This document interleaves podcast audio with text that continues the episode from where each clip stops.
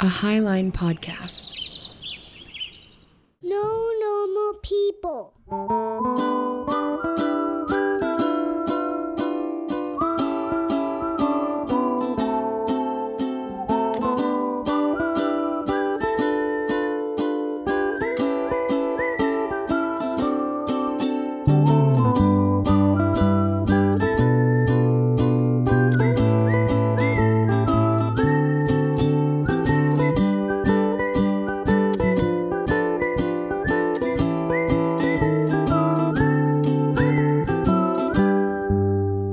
Hello, my friends, and welcome to No Normal People. I'm your host, Stephen Henning, and this is a podcast where we prove that the more you get to know the normal people in your life, you discover that there really are no normal people in your life. Normally, I'm accompanied on these intros w- by my wife and partner, Dixie Lee Henning, but she's taking a sit out this evening. So you're stuck with me. I want to get us straight into this one because honestly, I owe you from last week, I think. We missed an episode drop last Tuesday. Thank you for your patience. Appreciate the DMs I got. Things are fine. Uh, we just, I mean, honestly, sometimes life gets crazy. And ultimately, I'm okay with that because, again, this is a podcast by normal people, for normal people, and about normal people. So sometimes life just gets in the way. It's true. Uh, so without further ado, let's just throw straight to our guest, shall we? Our guest today is the delightfully funny Rach Angard. I had the pleasure of meeting Rach on Twitter first, which honestly, I'm just realizing is kind of how I've met a lot of current friends. That's fun. There, I mean, good plug for Twitter, I think.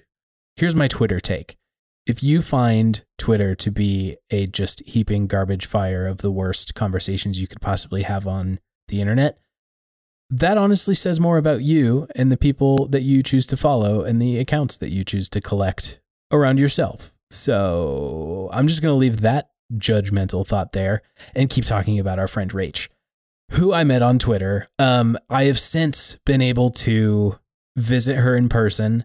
I went down to Denver for a metal show that I talked about a couple episodes ago and got to have a delightful dinner with her and and a couple other of our mutual friends. And just like this episode, just like my experience of Rach through the internet waves in person, I, I left that experience of dinner not only feeling full from the food, but so full of energy and the juice, as I call it, to go continue to create the things I love to create. Uh, my cheeks hurt from laughing so hard. My stomach hurt. I had I had ab cramps from laughing. She is a delightful person through and through. She has some wonderful thoughts and creativity and what it means to create in this world, make things out of nothing as we do this together. And we all just kind of like pretend we know what adulthood looks like. We might as well keep playing through adulthood, right? So Rach gets to talk all about her comedy, her introduction through improv, her stand up, the show she hosts in the Denver area called The Flea Market. It's just a wonderful time. And I hope you feel like I'm making up for the absence of an episode last week because this one is coming in, clocking in over two hours long. So do not be daunted by such length, my friends. If you don't have two and a half hours to spare for this podcast episode, go ahead and just hit one of the mid rolls, take a break, and come back to it. We'll be here for you when you're ready. So, with that, let me introduce you to my new friend, Rach.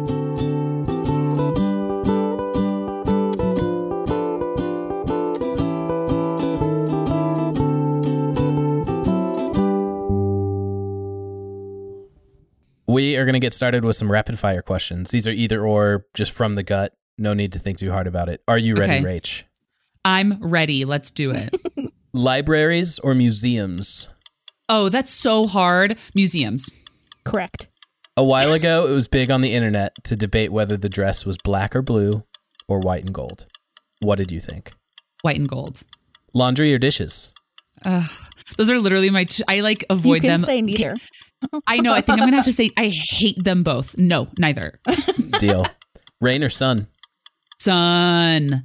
Pizza or tacos? Pizza. Homebody or free spirit? Free spirit. Spender or saver? Under. Do you call it Do you call it soda or pop? Soda. Books or movies? Books. Introvert or extrovert? Extrovert. That sounds about yeah, right. big big one. Yeah. In my in my 14 minutes of experiencing you so far. Yeah. Yeah. It's pretty clear. Thank you. Yeah, I'm That's not great. hiding that one. Right. yeah. so now we're moving on to some more open-ended icebreaker questions. Um, First Okay. of which being, do you like the feeling of being surprised? I love being surprised. I think that's why I love comedy so much. Mm-hmm. When it's Oh, good, yeah, when it's good, you're surprised by what somebody said. and you're not expecting it. Totally. yes, Yeah. yes, That totally. is- and I love surprising people. That is the correct way of thinking about that. Yeah. Um, just to affirm you r- for that. Thank you so much. What was your first job?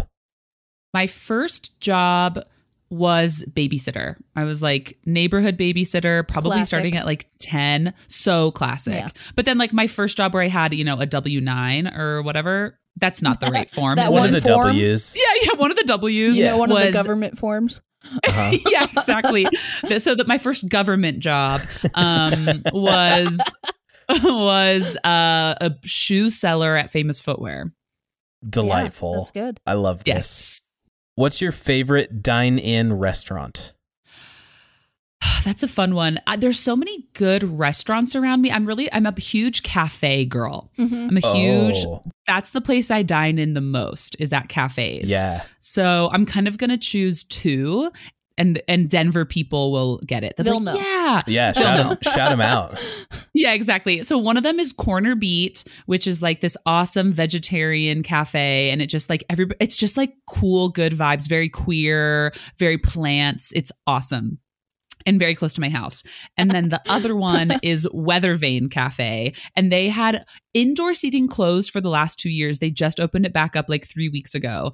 And it's like in this old little house, and it's just filled with stuff that I would fill my house with, just like a bunch of g- cute Goodwill furniture Right. and decorations Knickknacks. just full of knickknacks and I love knickknacks. and so, yeah, I go there and I go, this feels like my second home. Uh, of course. Yeah. Yeah. Yeah. So those are my two favorite dine And you can in. get fantastic places. food there. I love that. Have you been to the Weather Vane? I've heard Ugh. of it. I've already heard of it though. Really? And I'm actually going to be in Denver like in a month. And Are I you think, really? I think I might have Alex take me there. Yeah, you want to come to Oh my lunch or God. something? Yeah, I was just I going to won't be say, there. let's do that. That sounds Okay. amazing. Dang it. Sorry. yeah, that's okay. Steve and Alex and I will go to the Weather Vane Yeah. and you'll Yeah. be like, this place rules. This place is so cute. Delightful. Uh, Yeah. It's a date. I love it. Perfect. What has been the best gift you've ever received? Okay, best gift I've ever received is letters from my friends. Mm. I love a handwritten letter. And it's actually so funny. Aw. So today is I okay, cherish them. Yeah. Okay. No, Oh, I get I, it. cherish though. them so much, right? And like I was actually thinking the other day, so it's um my friend Connor's birthday today. And we've kind Happy of established birthday, Connor. Shout Happy out. birthday, Connor. And we've kind of established this unwritten tradition where for each other's birthdays, we write each other letters. And um, I will never name it to him. I'm naming it to everybody else, but I want it to remain like unnamed between me and Connor. Yeah. And, you know, so like this will probably be like the third letter I've written him that he's getting for his birthday today. And it's just, we just do it. And I think it's very sweet and it's very fun and it means so much to me and I'll cherish them forever. Oh, yeah. I used to Oh, have yeah. a I used to have a prison pen pal. That I used to Did write you letters really? to. Yeah. What did this prison, what was the prisoner in prison for? Oh, I don't know. I was like seven. Oh, I was I would just like draw pictures and be like, Today I went to school. And also I found a snake. I hope you're having a good day in prison. oh, that actually probably was really, really sweet for Yeah. them. Yeah. I mean it was I mean it wasn't a long lived thing because um I stopped getting letters at some point. Yeah, yeah. I don't really know what that means. Maybe she got out. Right. You Maybe she hope got to, out. You hope to God she was released. yes, exactly. That's exactly what I hope it was. And you know what? Well, in our I'll never minds, in know. our story, she was. She was. Right. I'm released. pretty sure her name was Jess. That's my truth.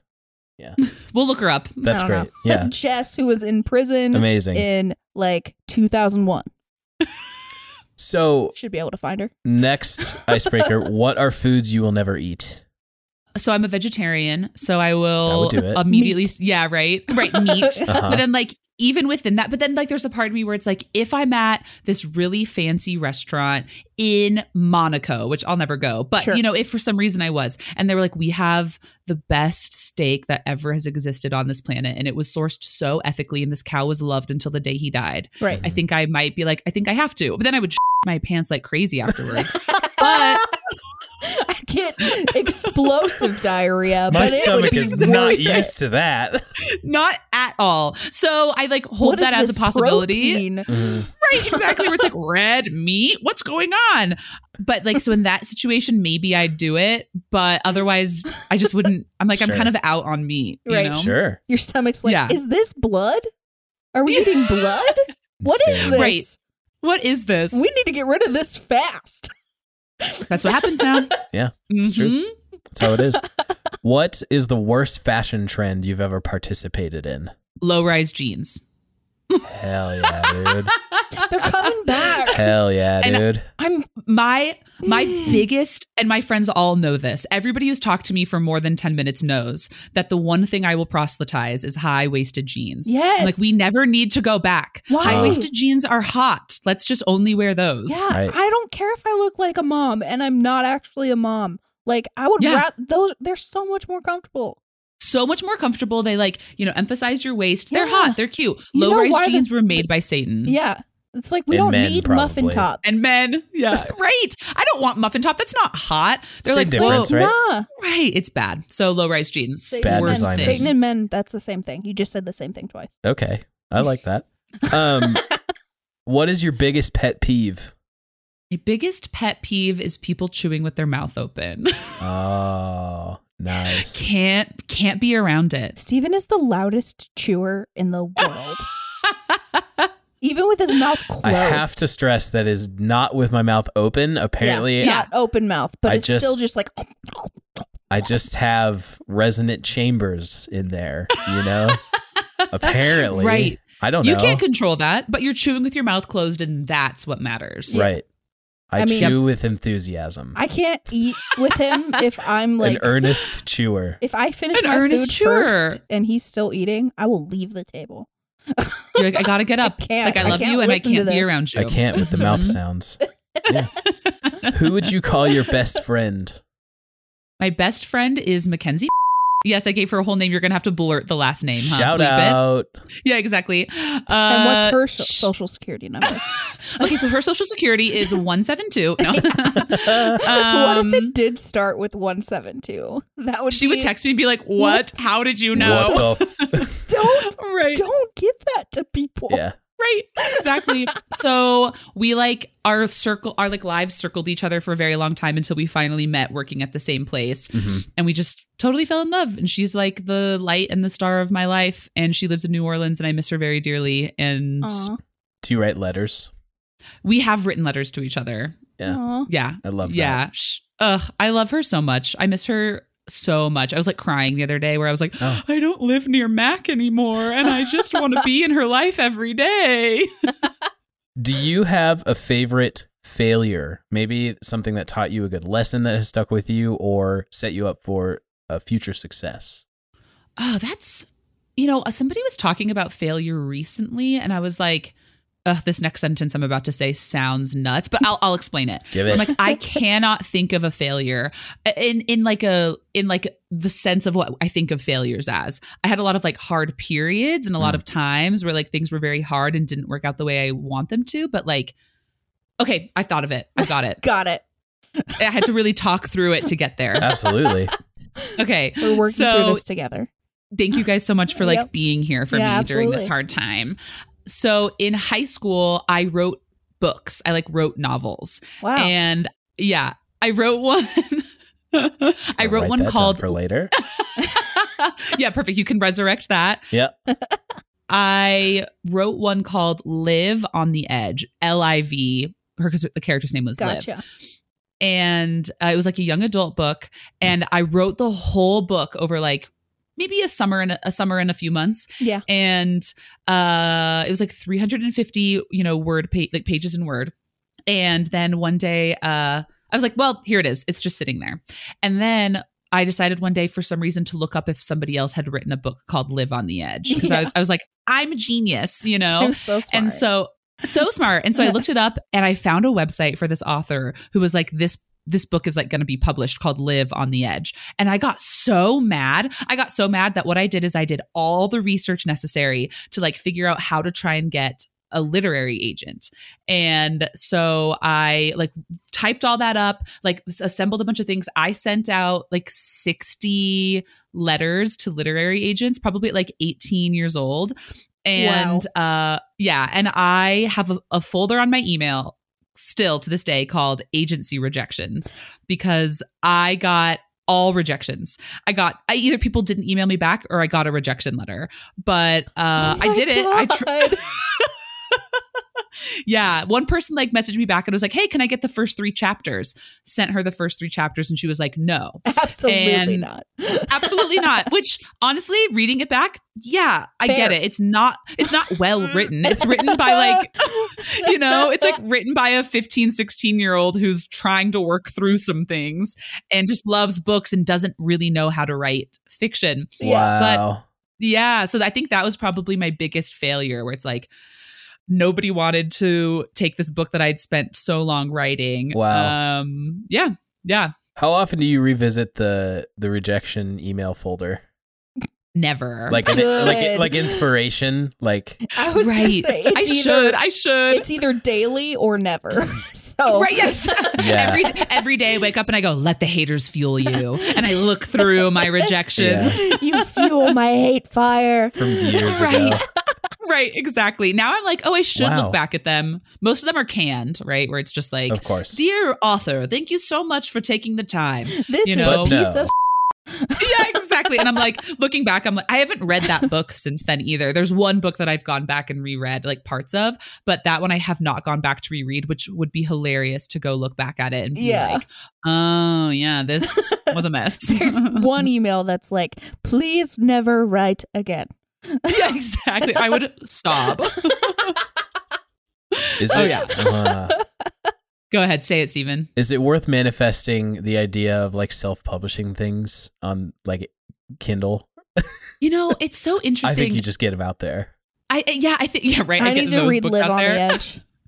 yeah, I'll send you guys a copy. Oh, Thank you. Thank you so Amazing. much. Yeah. You know what the best gift I ever got was? Actually, I know what it was. Okay. Wow, I can't believe I forgot about this. We're back. It yeah, it, this this all reminded me of it. So in high school, my high school best friend and I, Laura, we both were writing books at the same time. And for my birthday, she printed up a copy of Live on the Edge and like made a, like a handmade cover. Aw. Yeah, and she just like printed up an actual copy of the book I wrote. So like I have a physical copy. Wow. Oh. Uh yeah, so that's probably the best gift I've ever gotten. Sorry, Connor's letters. Yeah, No, it's- sorry, it's- Connor. yeah, I'll I tell would him put it on a tonight. shelf and then just wait for somebody to be like, "Oh, what's what's this?" and then Yeah, attack I them. wrote it. Be like, "Don't read it." don't, please don't. No. Please, it got rejected by 60 agencies. You cannot crack it open. It's, Yeah, it's the just, secrets it It's contains. just full of nudes. Please don't open it. and then for the right person, I'd go, actually, check it Yeah. out. Actually, Crack that baby I open. like Crack it. that baby Let's open. see. Yeah, exactly. Let's see if you hang out after you read it. That's such a fear where it's like, yeah. Okay, so one time, um, now we're just like distracting from this Yeah. question. I hope this is okay. Yeah, it's totally fine. um, so I wrote another book, which I'm sure I will talk about at more length later in this uh, interview. But one night during the pandemic, my COVID group of friends and I sat in my friend's basement and I assigned everybody a role to read from this other book. And we all read it. And it, we were crying of laughter reading this book because A, it's terribly written. Yeah. And B, it's just like, okay, Rach, you were working through some feelings, you know, that's what this book is about. And and it was just one of the funniest moments of my life where I was like, I'm so glad I trust you guys to read this very vulnerable thing I wrote at like 17, 18 years old. And also, I'm so glad we can lose our minds at how hilarious this is. Yeah. I love that. Mhm. I found a journal Yeah. Uh-huh. from when I was in high school and Ugh. burned that. Absolutely not. Lots It's of over. hormones and feelings, and nobody else needs to know about Yep. it. It's for your memory. It's for your memories only now. oh, it's Classic. gone. Like I don't want it. Just stay away. Get rid of it. My goodness. So as if we're merely still breaking the ice at this point. My last yeah, right. icebreaker question for you Let's is hear it. when you were little, what did you tell people you wanted to be when you grew up? Oh my God. I told people, okay, so in my sixth grade yearbook, we actually have it like written down in there. So one of them was fashion designer for a really long time. At 10 Obviously. years old, I was like, I'm going to go to the Rhode Island School of Design to be a fashion designer. Yeah. Uh, which I don't know how I learned about that college. But um, then for the most part, it was, I'm going to be a singer and an actress. Sure. Wow. Yeah. That's good. Yeah. Right. And I'm kind of doing that now. Absolutely. It's very Yeah. good. That's good. yeah. Maybe if you got into fashion design, we could have avoided low rise jeans, though. I, am Uh, just putting that out there. Is it on me? Do Miss- I have to It's take your fault. The responsibility Why weight for of did this you- is on your shoulders. Okay, It's I like will the bear flap it. of a butterfly's wing. You know, like It's just like Rach that. decided she wasn't going to go into design, and now we're cursed with low rise jeans. wow. Guys, I just want to like really fast. This is actually for the people. This, This is, is for like you a guys, but war this is crime. also for everybody. Uh-huh. Yeah. Um I'm sorry I never got into fashion. I'm sorry I didn't go to the Rhode Island School of Design. If I had done that, then maybe we wouldn't be cursed with seeing jeans that are three inches below your belly button. And for that, America and the world, I'm really sorry. And I hope This- you'll Yeah. forgive me. Are you listening, politicians? This is how public apologies this is should how go. this is. You take that was, the criticism So and then you perfect. say, "I'm so sorry." yeah. And also I what- forgot to say, and I'm listening and I'm learning and I'm gonna do better. I hear you. I'm I gonna see take- you. Yeah. A few months off of social media to recalibrate and recenter. and my family and I would really appreciate your uh you respecting our privacy at this Yeah. time. we, l- we absolutely. we covet your thoughts and prayers, but please respect our privacy. Yeah. that's so good. I love this. Thank you. Thank Um, you guys. Yeah, so there it is. I- I'm glad that- we could cover this. That's really all we needed Yeah. from Yeah, this. so we're gonna we go. could we could cut this early. Yeah. Perfect. If we need great, to. great. Yeah, because after after a big apology, you have to end it. Yeah. Right, Where do I yeah. go from Done. here? That's the highest note It's we only could. a direction Yes. from here. Right. yes. A direction. Thank is that what you. you said? Yeah. Amazing. East. East. Yeah. Feeling Mm-hmm. northwest. Rach and Guard, I am enjoying Yes. my time with you immensely so Thank far, you. and we haven't even like cracked into the main section of what this podcast is designed to be. So Yeah. And I'm tolerating it, so thank you. oh, I'm miserable. What I am depressed. if I That's- just stormed off angrily? What if I just like took my headphones off and I go, "You guys are seriously pissing me off," and I just throw off my headphones, I throw them at the screen, and you, just, I just like stomp away, and you hear me going, "I'm done, I'm done, I'm done." so this is what would happen is I'm a very conflict avoidant person, and I think I would just shrivel up and die right here. I would laugh. Dixie would just be like, I have accomplished my goal. yeah. So Destroy everyone. thank you so much for being on this podcast. This has been Thank you. this is a delight so far, and now we're gonna Oh, get, yeah. we're really gonna get into it. I'm so excited. I want to start from the beginning and learn about Okay. uh, where you grew up and what your family was like growing up, with Yeah. as little or as much detail as you prefer. Totally. So, what's so interesting about that question? Now, let me, I'm going to give you a preface, which I am famous for giving prefaces. And so I love. I will a do that preface. now to honor my infamy, Well, right? you're a you're an author, so Wow. Thank you. Thank you. I am an author, an unpublished one, but Yeah. an author nonetheless. you did it. Thank you. So, uh, I'm I just started with a new therapist recently, and it's narrative therapy. And I don't know; most people don't really Oh. know what narrative therapy is, so I'll just kind of tell what that is a little bit. It's very much the concept is like you are the author of your own life, and we can think about things as story and like through images and metaphor. Uh, it's incredible because like I tend to think about feelings through metaphor, like Mhm. uh, my this is what my, my my therapist is so good. I'll be like, it kind of feels like there's a boulder on my legs, and she goes, "Oh, you're scared." And I'm like, "Oh, Oh, that's the word. right? Oh. Exactly. Yeah, like I don't have the words for the feelings. I have the images, and then she can name the feeling, Yeah, which is very oh, cool. I love that. So she's awesome.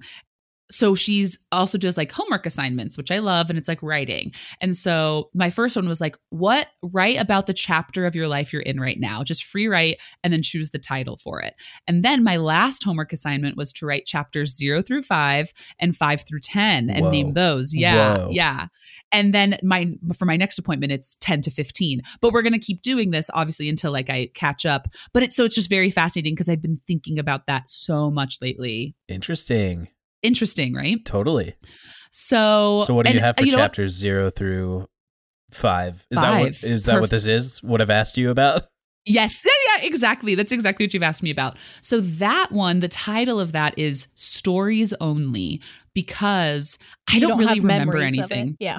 I have I have almost no memories of that time. Wow. Okay. Yeah, which I thought was normal. I was like, I like get literally it. said to her, I get it. Yeah. Right? It's like I said to her, because I was a nanny and I nannied for these two girls uh, at separate times in my life who I loved so much, all before they were three. Mm. And I would get very sad being like, oh, they'll never remember me. And she was like, no, they probably will. And Yeah. I cried because I was like, these girls were like the lights of my life. And it really destroyed me to know that I wouldn't be remembered. Oh. Um, because I just thought everybody's memory didn't start until they were like five or six, Huh. but it starts a lot earlier. Apparently. So, yeah. So, like, okay, so I'll tell you the gist and then I'll kind of tell you the things I remember. Yeah. I was born in California, right outside of Los Angeles. Yeah. And then, San Diego. okay, and uh, me, Woodland Hills. Ugh, La If that means Oh, Mesa. anything to anybody. Ooh. So I grew up, th- well, I was born there, moved here to Colorado when I was five, almost six. Mhm. So I like I said I don't really remember anything of that time. My earliest memory was being in my neighbor Grant's bedroom and he had a bunk bed and we were playing with Legos all over the floor and he As you jumped do. from the top bunk onto the floor of Legos. And he died. I know. Yes, and he was never seen again. No. Him and Jess. Yeah. The prison No. gang, they just disappeared. They just disappeared. and I asked my parents a while ago, I was like, Do you guys remember that? And they're like, I think so. I remember him crying a lot. I remember a hospital trip. Oh. Right. Yeah, exactly. yeah. He must have been in so much pain. An insane thing to do. Yeah. And then one of my other early memories of California was of uh like a babysitter we had at the time. We were playing hide and seek with her and her son. And her son was probably like 13 or 14. And he like hid up with like this like c- curved curved wall or something. And he like hid up there and we could not find him. We spent so long trying to find him. Then he jumps down from like the ceiling. Oh my gosh. Oh my gosh. But then my the other memories is like moving here. I Yeah. remember that Mhm. very clearly because like Yeah. that was such a big transition. Oh, It's like yeah. I remember getting off the plane, getting a new car, picking up our dogs, driving to the new house. I remember those a lot. totally. Did you Yeah. grow up with any siblings? Yes, I have one younger brother named Jake, and we're like two and a half years apart. So he probably barely remembers California if he remembers anything. 'cause Oh, he- yeah. we moved here when he was like three. Yeah. Right. Yeah, something like that. And then Four? you did. three. And then you Who did knows? most of your growing up there in Denver. So south of Denver, I grew up in Highlands Ranch, which is just like Okay. I did like a hometown tour for somebody the other day, and I was like, Cute. "This is one of the most boring places in the entire world." it's just like it was literally built and designed so people could live there. You know, it was just Yeah. like people It's want like- to send their kids it's to just school. a house.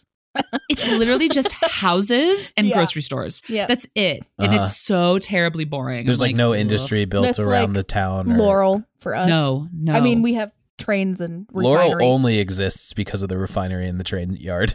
literally. Wha- Yeah. Which like that, but it's what's fascinating about that is that it exists around an industry, right? Yeah. Like- and like my town that I grew up in does not. It literally exists for the sake of existing, so that people can live there and send their kids to school. Oh, right. So it's, it- right. It's so weird. It's like there's nothing going on. It's fascinating. There's no history. and your parents to were like, "Yeah, it.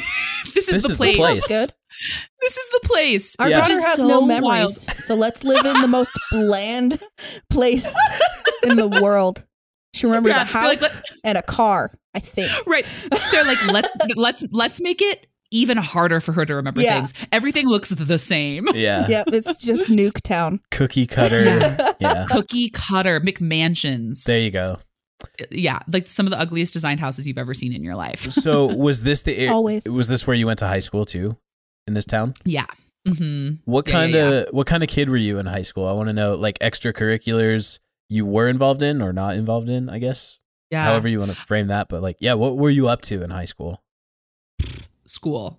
I I, As I were was like we re- all, right? I mean, Right. I, I definitely wasn't up to school in high school. yeah, Anything it's so right. And I was like, I was a very good student. I'd been told that very, very early on, and so it became very much my identity of like I'm a good student. Yes. And yeah, right, right. You get it. Uh Mm. huh. And it's so it's like that became my identity where it's like I just took AP classes and like school was very easy for me and I loved learning and I was Mhm. good at it and I got praised for it. So like Yes. um and I, the I think I praise was- is what feels good, right? It's like, oh, thank you. yes The Yes, recognition. that's the recognition. That's all I wanted. I wish you know, I and, understood like- this feeling. Uh-huh. just try being good at school. Eh, no, it didn't work out. yeah it's and it makes sense to me like how high school is hard for people and, and it was really hard for me socially like Mm. freshman year of high school i was i was bullied constantly Oh, and so like yeah and so like i didn't have any like friends and then became very like anxious and sad and it's like things that i'm understanding about myself better now where it's like oh one thing i was going to share from my zero to five chapter oh, yeah. was there there was this letter I found. Uh, you'll see how this ties in. Um, from The my letter mom's C. friend. yeah. What's this? and my mom's friend had written me a letter for like my third birthday. She was like, Aw. Rach, I'm going to tell you what you are like at two. And That's uh, so it was it was such a marvel to find. I like ended Wow. up do yeah, I did that for the girls I just stopped nannying for recently because I was like, I want you guys to know what you were like at this age. Th- This letter means so much to me. Like, you guys Right. should have one too that what a gift. what a truly an absolute gift like it's it, it's so incredible and and uh in it the thing that stuck out to me the most was like this very specific section where it was like rach you are so funny and love to make people laugh at the dinner table when you say something that makes people laugh you stretch your arms out and say rachel's funny No way.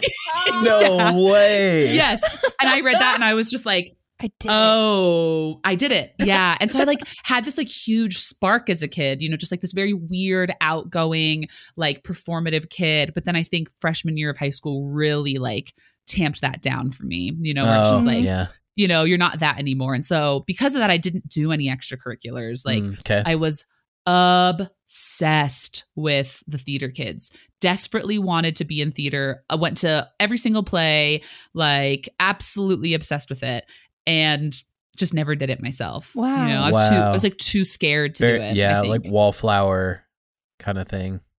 yeah, like I Wow. definitely, you know, like ha- like talked to a lot of people and like yeah. had some extroversion, but I think I was so scared of what people would think of me Oh, that it was like I'm just not even going to I'm not even going to put myself out there then because Okay. what if I get made fun of for it? well, that's a thread we're going to be revisiting when we talk about comedy because that's how we Yes. started talking That on Twitter. almost- was It almost my- seems like the That's true. point. that's like my absolute terror about trying stand up is the same Yeah. feeling, but I feel Yes. it now, and you do stand up, so we'll come back to that. Okay, we'll come back to it. after high school, did you like move out right away? Were you like ready to get out of there?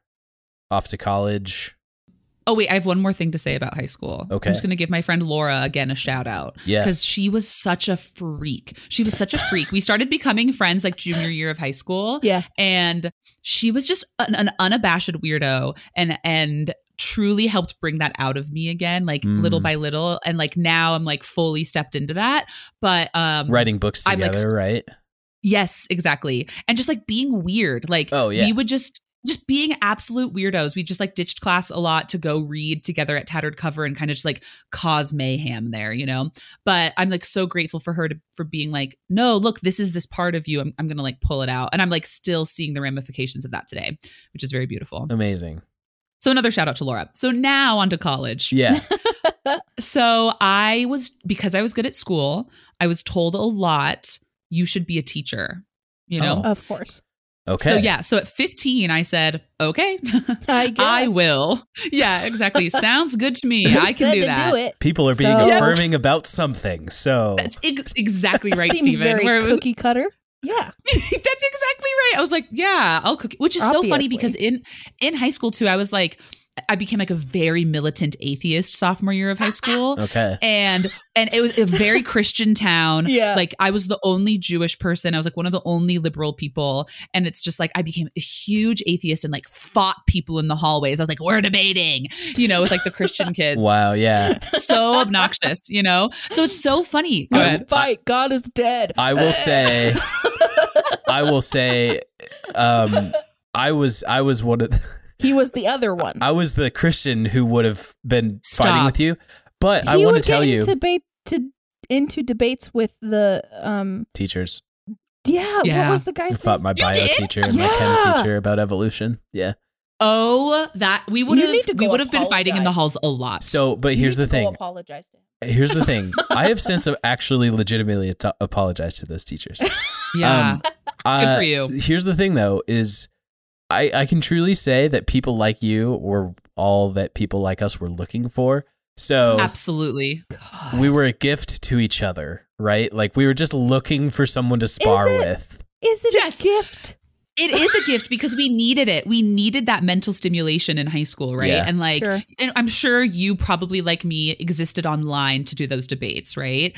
And then it's like that's not fulfilling enough. I need to do it in person. And then it's like Steve Yeah. didn't I get need- Facebook until he was like a junior in high school, so me neither.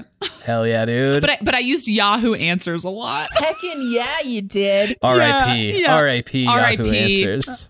R.I.P. I'm, go- I'm gonna quick pour out my iced latte for uh, Yahoo Answers, best in her memory.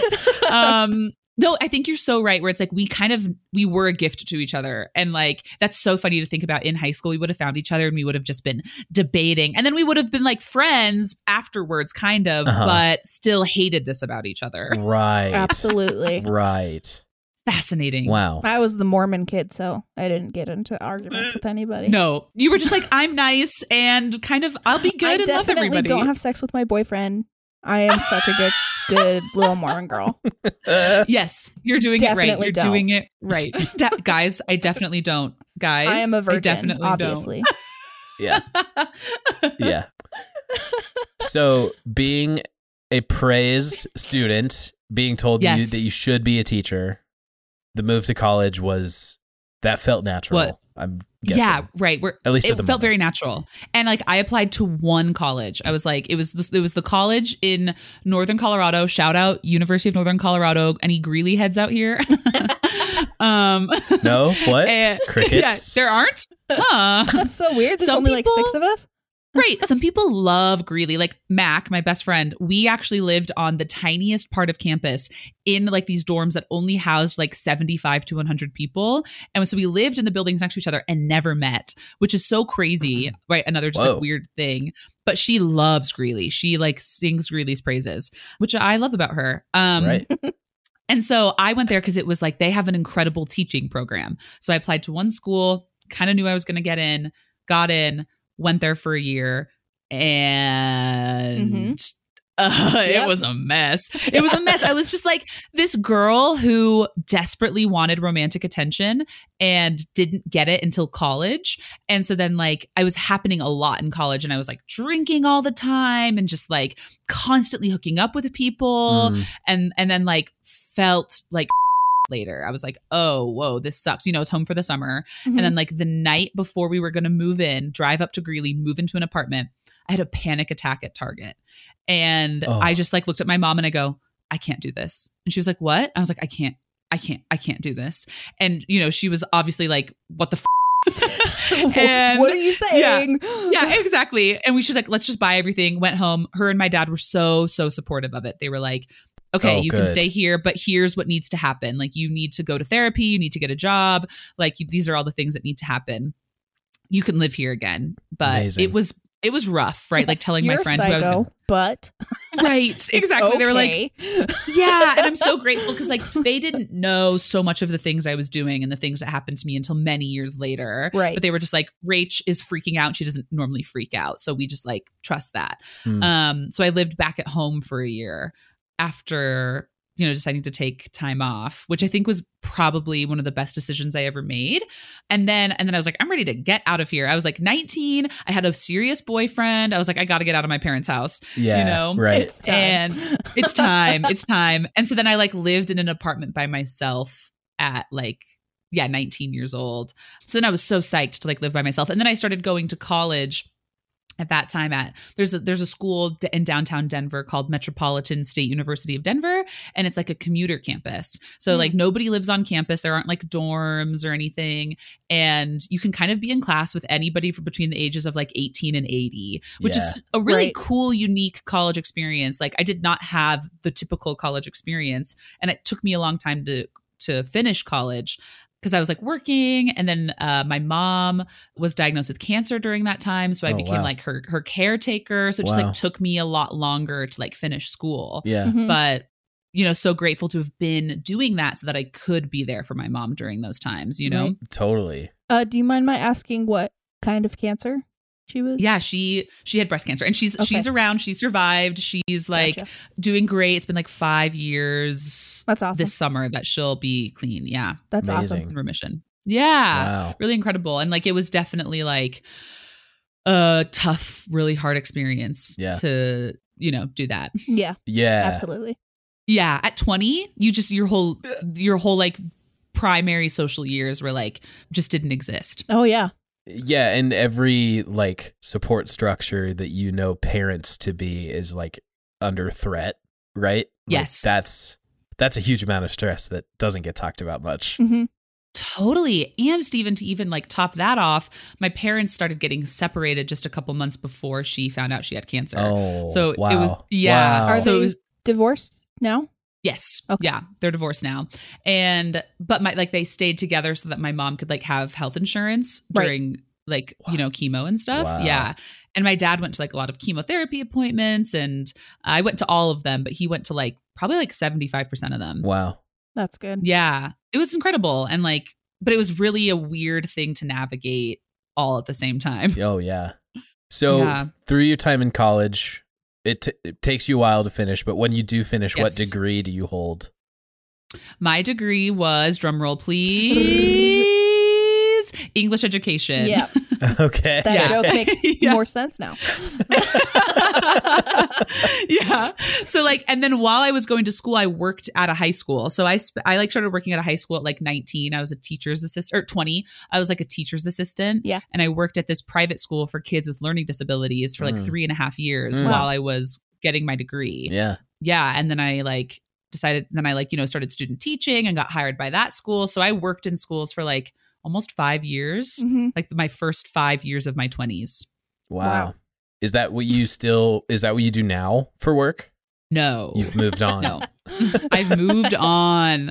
It's so it's it's very interesting like to understand why I loved teaching so much, like Mhm. compared to the things I do now where I'm like, oh, I get it. Like so I I, I when I started student teaching, I kind of knew I didn't want to be a teacher. I was like, well, but this is the last semester, you know, get the degree, obviously. That is Right. an experience Finish we've it. heard from other people. Like, Yep. Most Recently. people, right? Right. Because it's like, why did I decide at 15? It, I mean, but I also do have a strong belief that as a kid, you know what you're supposed to do. Yeah. And then you spend your life, Huh. you spend your life finding it again. huh? And, Wow. and I was just, yeah, that's one of my firmest beliefs. And it's like, if you want to know what you're supposed to do, go look at what you loved as a kid, and that'll tell you everything. I'm sold. I'm gonna go take Yeah. helicopter flying lessons. Yeah, see? Exactly. Deal. I- Oh, when There I you was go. four, I said I wanted to be a helicopter driver. and you were right. And we're going to see so many more Yeah. marine biologists in the world. Oh. my gosh! Uh, Oh, I mean, to be fair, Right? I think we need more of those and less astronauts Interest. Okay, wait. because we in that haven't conversation. I can't wait to fight about this. we haven't we haven't like we don't even know enough about like the the ocean. ocean. And it's Like there. the Stuff stuff, on the that is planet. on the planet. Right. Like, why do we need Totally. to keep trying to go to Why do we Mars? need to go up? Yeah, and make it uh, so hard. Don't even get me started. I like would tu- it, it would turn into a whole different yeah, podcast, Yeah, yeah, yeah, it would. right? But then, like you know, like we were talking about, somebody told me that I was good at school, so I was like, I know how to be good at school. I'll do school forever. yeah. You know, I'll just be on the other side of school. Exactly, exactly. And then like I somebody was like, "Hey, you'd be a really good therapist." And I was like, "Cool, I'll do that." So then I Yeah. like applied for grad school, got into grad school, Of course. and uh, yeah, and then like started going doing that the fall of 2019. I like moved back home with my dad, Whoa. so I didn't have to take out more student loans. Started going to school to be a therapist. Took one of the best classes I've ever taken that like helped form my like worldview. But at the exact same time, I started taking improv classes. Hell yeah, dude. yes. Oh, Yep. yes. Yes. At the exact same time. Uh, sorry guys, can I pause for one second? I just you said something that is sparking something that. For, okay, I have to write something down. Please do do. it. Put it in your Facebook This is Face- the this is the face. process. journal. Yes.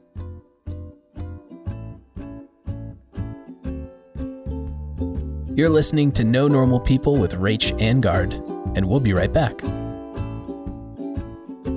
Hey, you drink coffee probably, right? You're listening to this podcast. You are you might be doing the dishes or you might be driving to work or driving home from work. You might be taking the dog for a walk, folding laundry.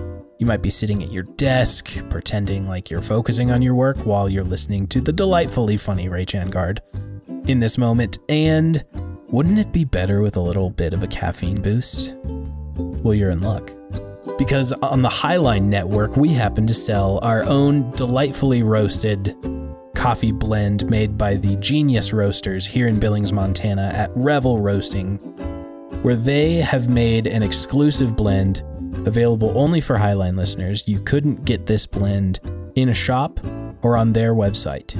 Head on over to the Highline shop to come grab a freshly roasted bag that will be shipped directly to you as the freshest coffee you could possibly find. No sitting on warehouse shelves or grocery store shelves.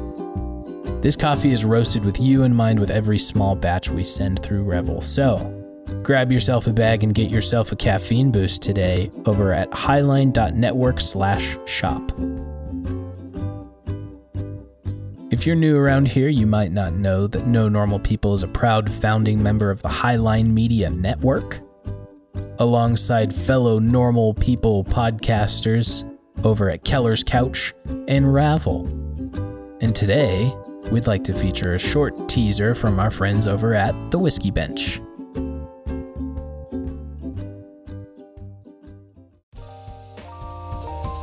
If you are willing to give an inch on someone that you don't like and use that as a justification to use force against them or to exclude them in some way or anything like that, you are leaning into these authoritarian ways of, of viewing the world. And so the only way to combat that is to truly love your enemy. Because if you're willing to use force against your enemy, you better be careful because you're going to become the enemy at some point, and force will be used against you. Um. Okay, thank you for that. You're welcome. That, that you, you you have no idea what you just gave me. I'll uh I'll tell you about it later. I But- definitely want to hear about that. So yeah, yeah. Here, Oh, we'll I'll come just back tell to you that. now.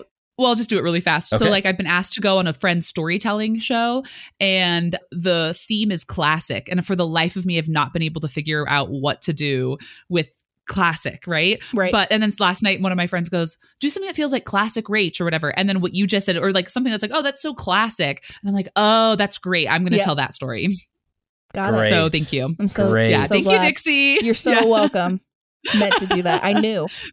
Yes, Yeah. you knew. I You like it. really did. I like Thank it. you. So you So I found improv. yes, you found Yeah, improv. at the exact same time as I started grad school. And I was working as a, a manager of this store here that's like, it's like a bar where you go and do art projects. So I was managing that, Cool. working and doing improv classes. And We they were need like to super move to flexible. Denver. Yeah, Denver rules. Like I, um, every yeah, time I'll tell someone you- says something else about Denver, I'm like, why do we live here?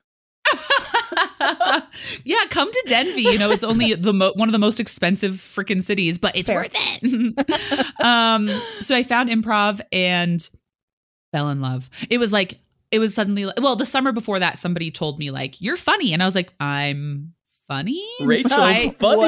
That's exactly right. Exactly. I had spent so much of my teen years being told explicitly I wasn't funny, and and all I wanted was to be funny. I, I all I all I it was the thing I loved the most was comedy. I sought it out constantly, Wow. and then somebody was like, "You're funny," and I was like working as a canvasser for the human rights campaign one summer and it was like the first time i like knew i was funny and people appreciated my funny and one person was like hey let's go take an improv class together so we took like a drop in and uh, i like have this note in my phone that i wrote right after taking it and i was like oh i found the thing i'm supposed to be doing this is just playing this is this is everything i've been looking for and i couldn't take a class because i was student teaching i wasn't making any money but i knew as soon as i could afford it i was going to take a s an improv class so finally a year later i was able to sign up and I was like, this is the best thing in the entire world. This is the best thing I've ever, ever done. And I just want to do this forever.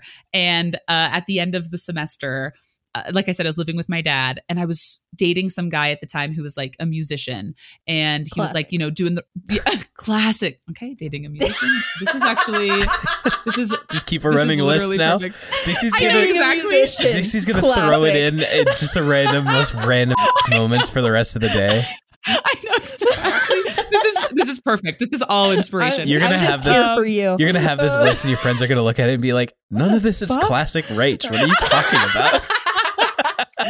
this is just classic Dixie. it really is. I married a drummer, so yeah. right. So there you go. Yeah. Uh, yeah. You're like that's me. Did it. yeah, I know. All I want to do is date musicians. I have a sickness. Um, and so, so then at the end, of, so he was like roughing it. You know, we were watching some show. Kate McKinnon was talking about how much she loves comedy, Uh-huh. and I started crying. And I go, I think I get that. And he was like, I think you're supposed to live a creative life. And I was like, oh.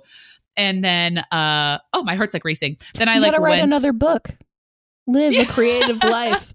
Oh, It's book two. book two, baby. She's back and she's liver than ever. She was on the edge, and now she's creative. yeah, exactly. That's kind of the story of my life. Yeah.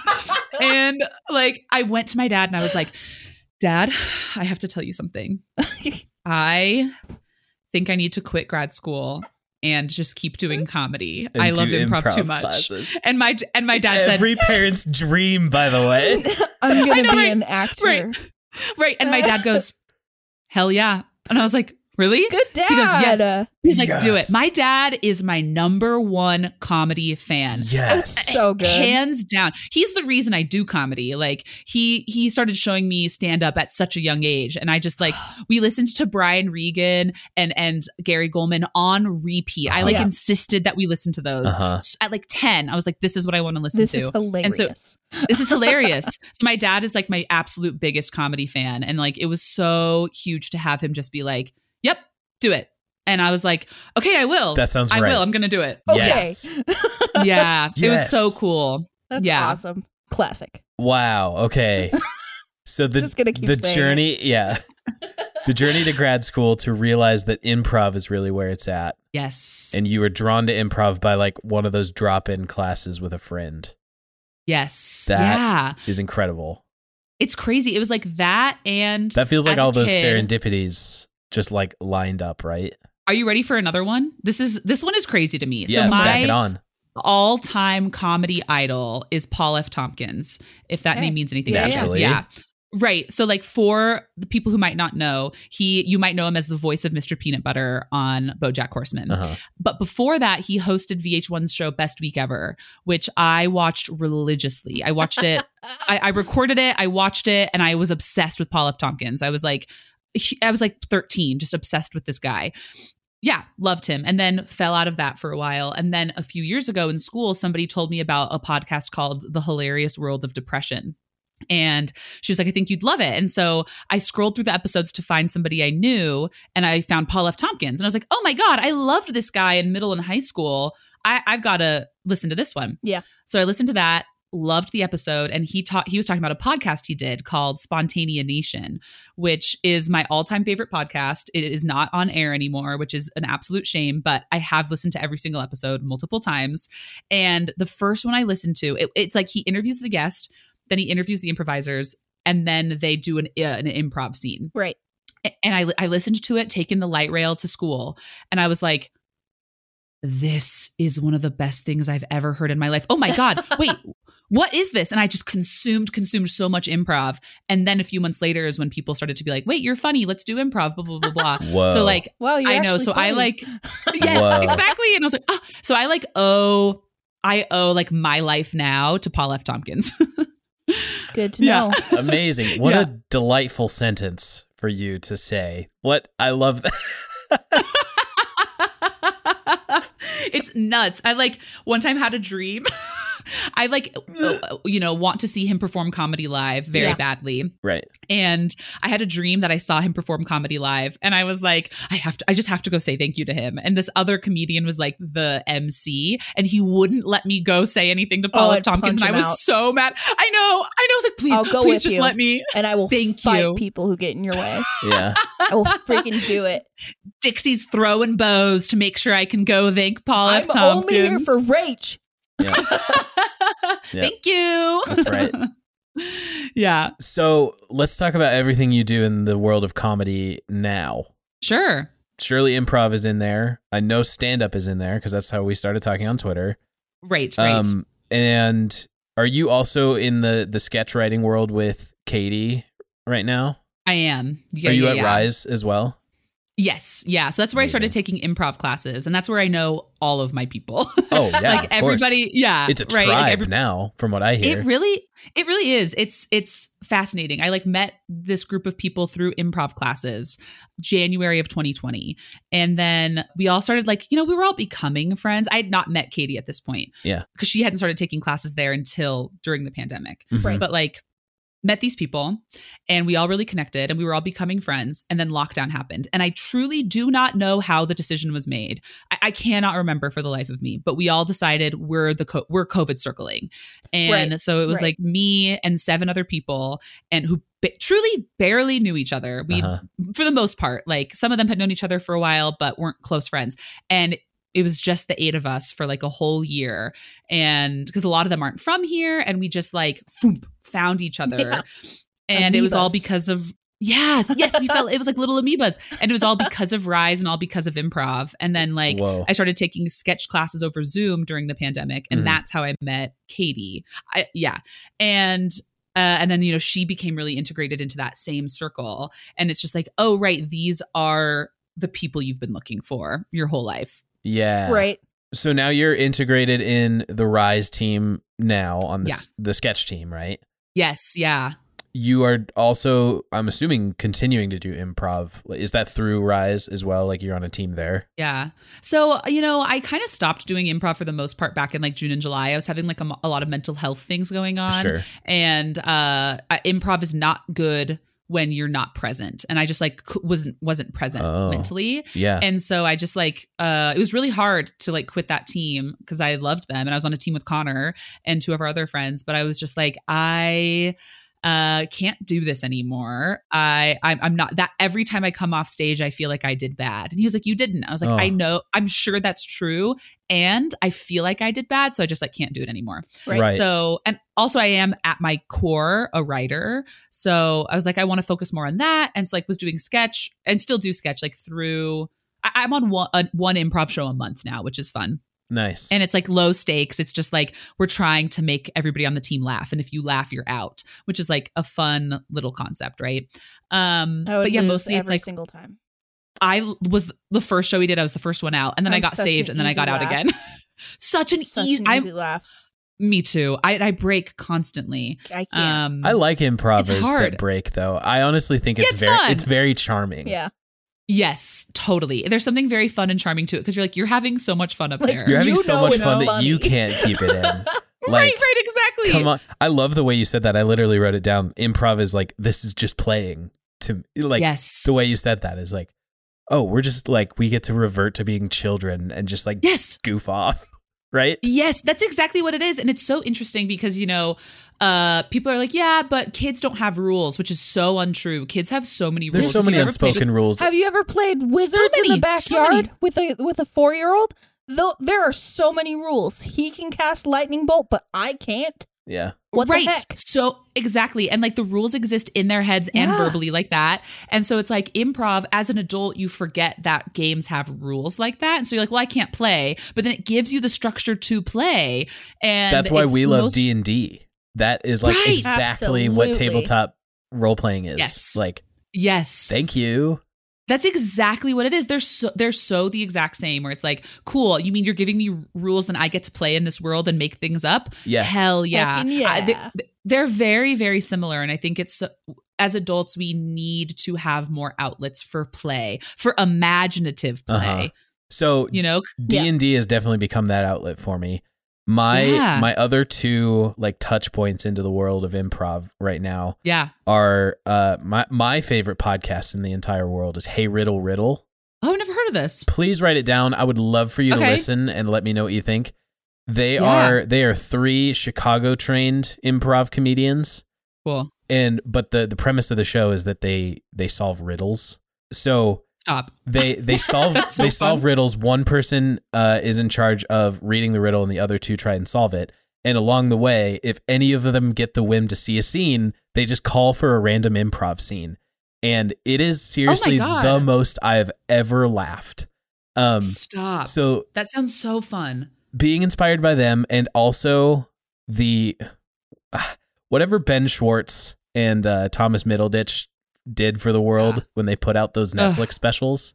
It was incredible. It was it was it was changing. Even before that, on Yes. College Humor, Yeah, Jake and Amir. Oh, I didn't even know them from that. Yeah. I just like knew Ben Schwartz from Parks and Rec. right? But, Yeah. but those improv specials, uh, it, it, I remember watching them with uh, my friend Chris, right? It was pretty soon into the pandemic, Uh-huh. and we were like improv starved, Uh-huh. you know, because it was like, like a month in, and we were just like, "Ah, I just miss improv so much. We all tried doing Zoom prov, which was Obviously. so fun for us, but I'm sure sucked to watch because it's just like this is just a bunch of friends being stupid, you know? yeah, Um, right. right. It's the But, classic. like, I wish someone was recording this, yeah. and then nobody else and, listens and to it. unfortunately, so yeah, that's Said right, every exactly. podcaster ever, right? Right. It's that everybody who's trying to put anything out into the Yeah. world. It's so Yeah. hard to do and so and still a worthwhile cause. But those those those were incredible. Those like you know were so much fun and and gave a wider audience to improv because I think it's so easy to make fun of improv and I do it, but it's like improv is also one of the be- it's the best thing I've ever found and I think that's true for so many people. Mhm. Mm-hmm. I've Where it's even, like I've- this gave me everything. yeah, Yeah. I've, I've even heard business people give advice to say like go take improv classes because it Yeah. just it like sets up your mind to be a lot quicker on your feet, and so like even in Totally. a high stakes business meeting, if you have improv training, you have Yeah. a way of like connecting dots and like It's forecasting called what's coming next. and- adaptability. yeah, Yeah. like It is very Ooh. interesting. I'm like both so there's th- there's this very fed up part of my brain that goes, "Don't ever mention business and improv again."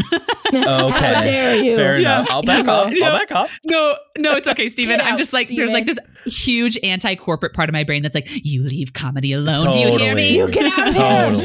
here. right. But it is true where it's like those tenants are so applicable to so many things. Yeah. Right. And it's and it, it's gorgeous when people find it and find like joy and love in it. Yeah, It's with like, that cognitive it- training. That's really Yeah, what it is, right. right. absolutely, absolutely. So let's talk about stand up next because this is something you Yes. also dabble in. Yes. So stand up is kind of, I think, where my heart really is. I think it's like, I think it's the thing I want to pursue the most. Mhm. I, I love it so much. I like uh I get to just go on stage and be an absolute freak. Like I I definitely don't do like traditional stand up, you know, where it's like set up punchline, set up punchline, set up punchline. Yeah, right. Yeah, I like I'm kind of telling a made up story. I like n- almost none of what I say is real. yeah, like I would say I would say like 5% of it it starts real and then absolutely does not stay that way. just Yeah, devolves and it's just- into yeah, just completely devolves and like I tend to choose a theme to focus on for each set and just kind of like do my weird little random thoughts as they uh, like weaving kind of a made, made up stories throughout. It's so hard to describe my style, but it's uh it is so much fun. I mean, I unabashedly love attention and you go on stage and it's just you up there. yeah. And- Is there and- anything more like that? Is the most raw form I could imagine of like I don't even have like a guitar between me and everyone else. Like right. I have a microphone and I'm Yes. standing in the spotlight. Yes. Oh, that's a very interesting. I never even thought about how raw that is. Where it's like there's literally nothing between you and the audience. completely there's no exposed. barrier. Yeah, Completely exposed, and it's the most. It's the happiest I feel anytime I'm on that stage. Like my my dear dear friend Jared and I uh, have a now monthly variety show, and so we Right. host it I've and we heard of do this. stand up. Yes. Yeah, it's super fun. It's the flea market. It's really fun. And like we just started it last summer uh in June. Jared he says to me, you know, things are opening up and he goes, "Rach, I'm going to pitch a crazy idea. It's like the second week of June." He goes, "What if we hosted a a pride variety show for Pride month?" And I was like, "Yes." And in 2 weeks Absolutely. Yep, it was crazy. And, and he was like, and we just like raised money for a local LGBTQ center. And I was like, let's do it. And we we Amazing. turned that around so fast. Like got like three musicians, an improv team, another stand-up to do it. And I was like, and it was so funny because a couple days before that I'd been feeling very elevated. And I was Yeah. like, wr- came home, wrote a bunch of goals, and one of them was try stand-up. And I was like, cool, I'm gonna do stand-up for this show. And had never done it before Right. and Whoa. yeah and, and we just like hosted a show in our friend's backyard at the end of june and we raised like $300 for this local lgbtq youth center and our friends came and drank alcohol in the backyard and just like had a fun time and then That sounds like looked a at each dream. other. Wow. it was a literal dream we looked at each other started crying and we were like we just created a special thing right yeah. Oh yeah. it was so cool and then uh to have gone on stage be so proud so proud of the thing i had written and get and i was so sick you guys I, right after the mask mandates were lifted Yeah. I just like I, I had a constant sinus infection for like two months, and I was so sick. I just drank so much Dayquil and like took so much meta medication to like try and suppress all of my sinus problems. Went on stage and I was like, "All right, here we go. I'm nasally as, f- but I'm doing it." And uh, the person that we asked to do, like the actual stand up comedian who we asked to do it, he was like, "Whoa, that was your first time doing stand up." Keep doing it. And I Hey, was like, you're okay. funny. Whoa. Right, exactly, Rachel's exactly. funny. the theme of my life. The theme of my life, you know? Where it's like, oh, cool. yeah. And and my dad came to that one and he was just like, I'm so proud of you. He was like, that Ugh. ruled. Oh. When is the next one? And it was incredible. And then we like hosted another one in our friend's backyard. And then we were like, I think we can do this at an actual venue. Yeah. And so now we have like a monthly show at a brewery and we like bring on musicians mostly. Our next show is going to be like we're bringing poets up Nice. and then a musician. Yeah, and then we're doing Yes. stand up. Yeah, it's so fun and it's like uh, I tweeted this the other day. You might have seen it, where it was like, "I love writing stand up because it's like solving a puzzle I created for myself." Yeah. Um, I made the Whoa. puzzle Yeah. and now I have to do yes, Yeah. yes, yes. Because I, what I do is I choose like a theme, it again. Mhm. and uh like so the one i'm writing right now and i write a new set every time which is crazy but uh Whoa. Yeah. So you're not even Yeah. trialing like okay, uh, so I know comedians who will take literal stacks of note cards up to the stool, right? yeah And just like one by one just kind of check them off. And some are even vulnerable enough to just like bring a pen and be like, "Okay, you guys did Yep, not well, like that, one."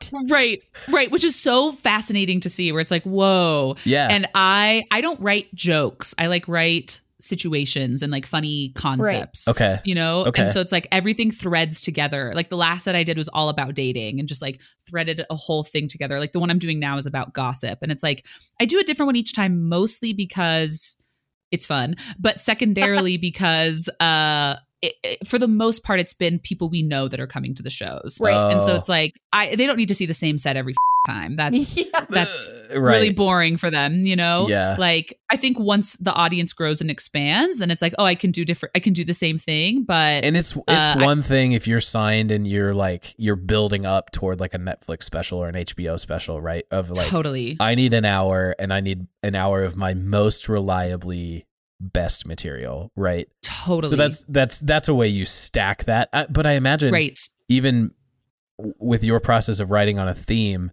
is you you could write gossip and da- you could you could find a way to bridge the gap b- between gossip and dating maybe in that order or maybe a different y- Yeah, you it's like called Yeah. gaslighting. grab all your themes and just find find spots to bridge into the next one you know yeah yes I- yeah, that's a I very could- interesting thing where it's like oh how does it all kind of fit together How is it as like a all whole related? body of work Yeah. kind of Mhm. yeah right yeah it, it is very interesting yeah So do you? Because I know he Mike Brubiglia thinks of his process as pretty standard. Like he, I don't know if you're familiar with his podcast, Working It Out. Um, no he's somebody that everybody has been telling me to watch so Yeah. I, I simply need to uh, Yeah. engage with some mike Birbiglia. yeah So It's very uh, good. his style is very like narratively driven. yeah, um, it's like the last special he has out on Netflix, the last one he released is literally about his couch. oh god that's fascinating oh i have to watch it Like so, there's there's Whoa. a whole. It's it's one story, and he he draws you through the entire narrative of it, and there's jokes in between. And I, I know Yeah. he thinks just listening to his podcast and knowing his process like i know he thinks of he's thinking literal like setup punchline tag like in, into that Mhm. side of the craft so that's what he Mm-hmm. Yeah. does on his podcast he has other comedian friends on and he literally like pitches jokes and then they go back and forth and like work it out it's literally him working out jokes for his What? next special with people like hannah gadsby and ira glass was one of his guests like Whoa. yeah, and they're just like it's it's full blown like a peek behind the process of that is so cool. let, let me throw something out. This is something I'm working on. How do you think I could punch it up? Or do you think it's, It's going so in cool. the wrong direction? and I It's- think oh, the thing about it that sound I'm like gonna go listen to that. It, it sounds incredible because it's like what, what's so interesting about comedy is like. Uh, especially with stand up, I end up writing so much of it alone, but it's so much better when you get to bounce it off of people because Yes. comedy is inherently social. Right. So it's like you need to hear what other people do. And I mean, this is true for so many comedians. And when you have to write draft on draft on draft, you, you're writing something and, and you, the thing that you thought was so funny and so clever one week ago, you've you've worked on it so many times that you just you kind of have no clue it's funny anymore. Yeah. yeah. right. Yeah. So it's cool. I, I'm so curious because it's like to hear his podcast so that he gets those fresh ears and fresh eyes to be like, oh right, right, right. I forgot this was funny. Thank you for reminding me it is. yeah, yeah, Yeah. I, I think you'll really like his specials too. Uh, my favorite one is it's called "Thank God for Jokes" on Netflix. Okay. that's one of my Okay. personal favorites of his. So Okay. I'm gonna watch it. I've been told a lot I need to watch him, so Yeah. that he will has be at the top two. of the list. One of them's called the old one, right? the Okay. new one, The new one. Oh, yeah. the new one because it's The about his new one. baby, right? yeah. Yeah.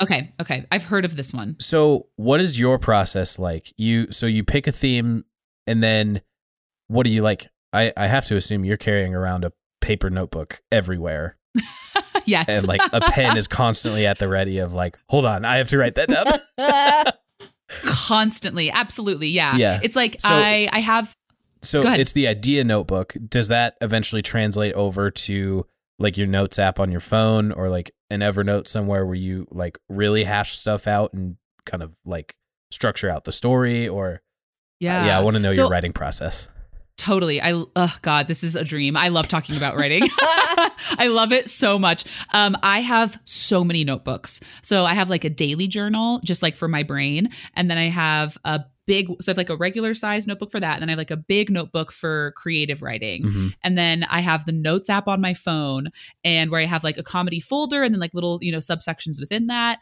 and then I ha- and then I use my computer a lot.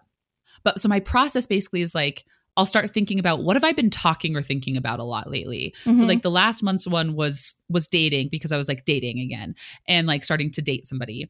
And so I like wrote down about made, made the whole set about how weird dating is but again just like very absurd things so what i kind of do is I, I i write down what are my actual opinions about this thing Mm-hmm. you know i'm gonna start base reality or what are some things i've said like for dating one of my favorite bits it's a it's a joke i've probably said hundreds of times over the last six years where it was like i want to get cast on the bachelorette and go on specifically to make chris harrison fall in love with me and just kind of like f- up the show classic Jesus. classic, classic, Classic. You know, and finally, I got to work that joke into a set, which was very exciting. Like I like came up with this whole story about how I would do it, and um, I it was love very that. fun. But it was so fun, and like I, but I started writing down like what are my opinions about dating? Like it's so hard. Like online dating is so weird, and like uh, you don't really know who you're meeting, and then like it, I- it's I've been dating a lot of men, which is weird for me, and like you know so doing that and then i just like keep pulling and pulling and pulling and pulling until it turns into something else so what i've done for most of them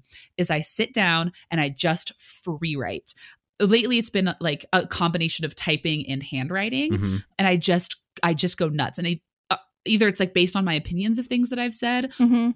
a- and it usually starts that way but then it'll just explode into whatever oh this idea was funny i'm going to write down 70 jokes in this concept like Yeah. for the gossip one i started coming up with some bit which was not related to my opinion i just knew i wanted to have some gossip in there Yeah.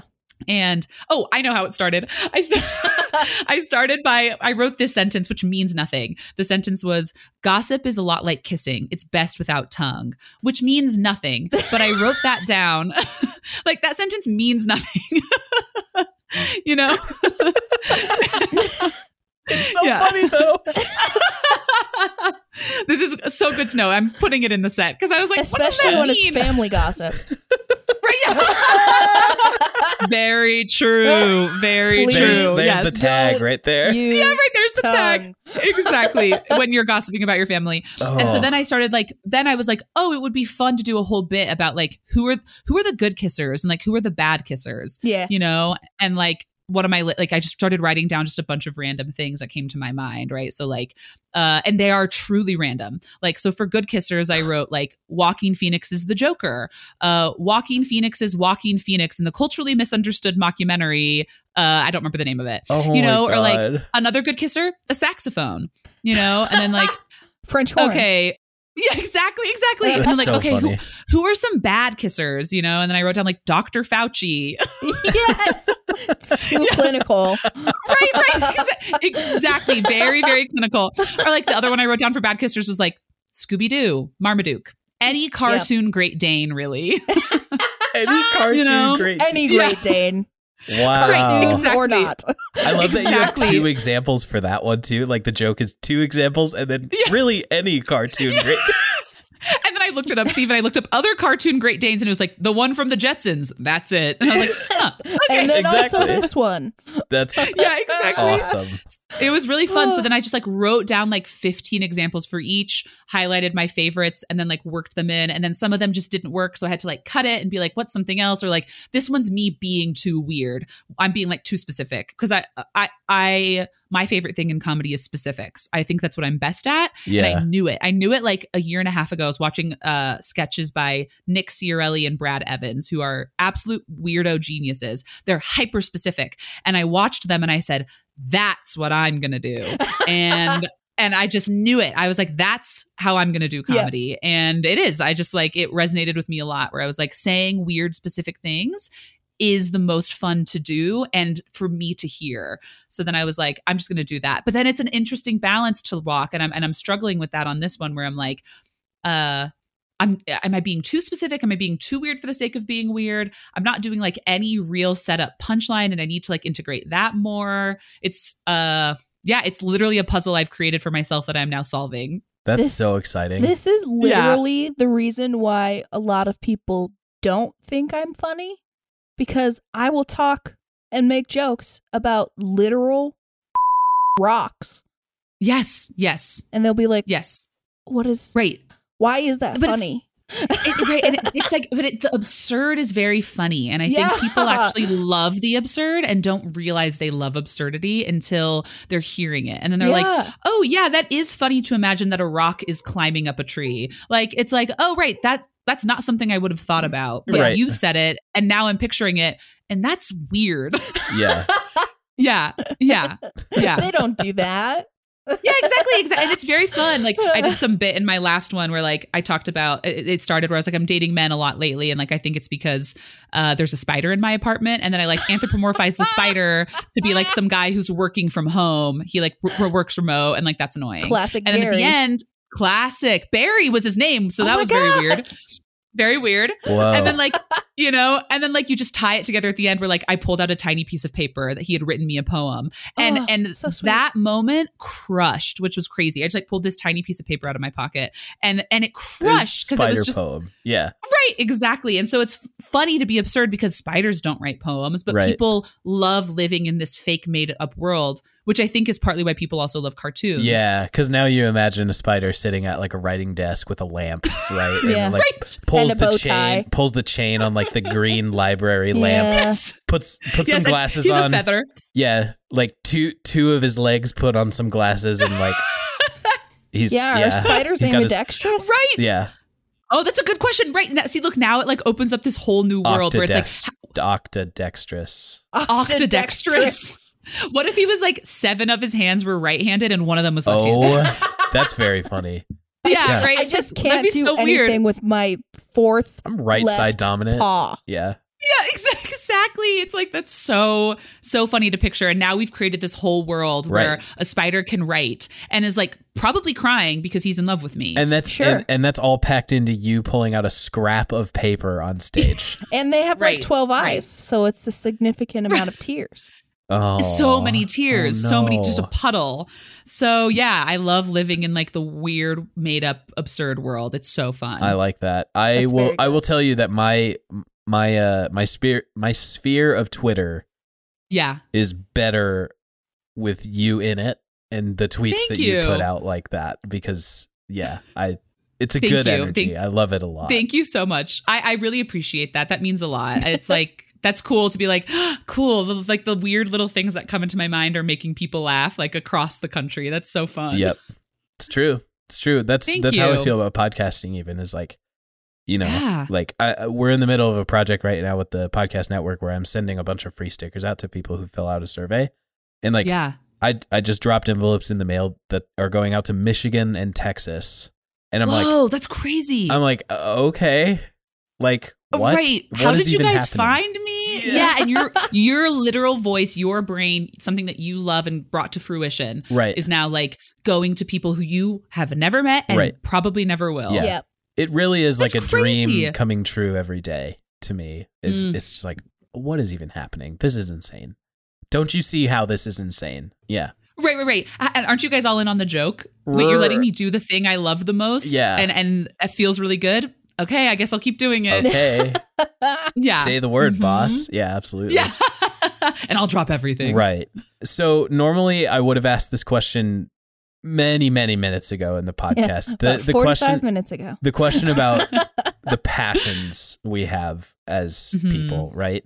My favorite way to reframe the question, because passion is kind of a vague term. Like, what are you passionate about? Is like, I don't know how to put like clothing around that. Like, that's just like a naked Mm. mannequin right now. Mhm, Um, but mhm. so, uh, the things that you like to think and talk about when you have nothing else to think and talk about, comedy has to be one of them yeah. because we Yeah, clearly. we've spent half an hour talking about comedy at Right, this right. point, and I can clearly see you're lit No, up she about it. actually wanted to Yeah. talk a lot about marine biology. So Oh, Yeah, we kind of moved away from my true passion, otters. otters. I just Yeah. really love anglerfish, you know? I love them so much. No, I, yeah, I, it is so interesting. I was really, I got into this huge conversation about passion and living an artful life last night with a friend, and just like how I think. Okay, so I'll back up a second and be like, I'm a Scorpio, which basically means nothing. But like, I think about like some aspects of it. I think have uh, Sure. roots in understanding yourself, right? And it's like that's a water sign. All those structures are helpful when they're helpful. you know? Water It's like- sign. absolutely, right and like being a water sign and you hear a lot about scorpios and i think like that sign is is pretty commonly misunderstood but it's like a very deeply passionate watery person right Yeah. and it's like Yeah. i feel things so deeply and like just like m- uh, feel the movements of the world and like want to be moving with the world all the time and like yeah.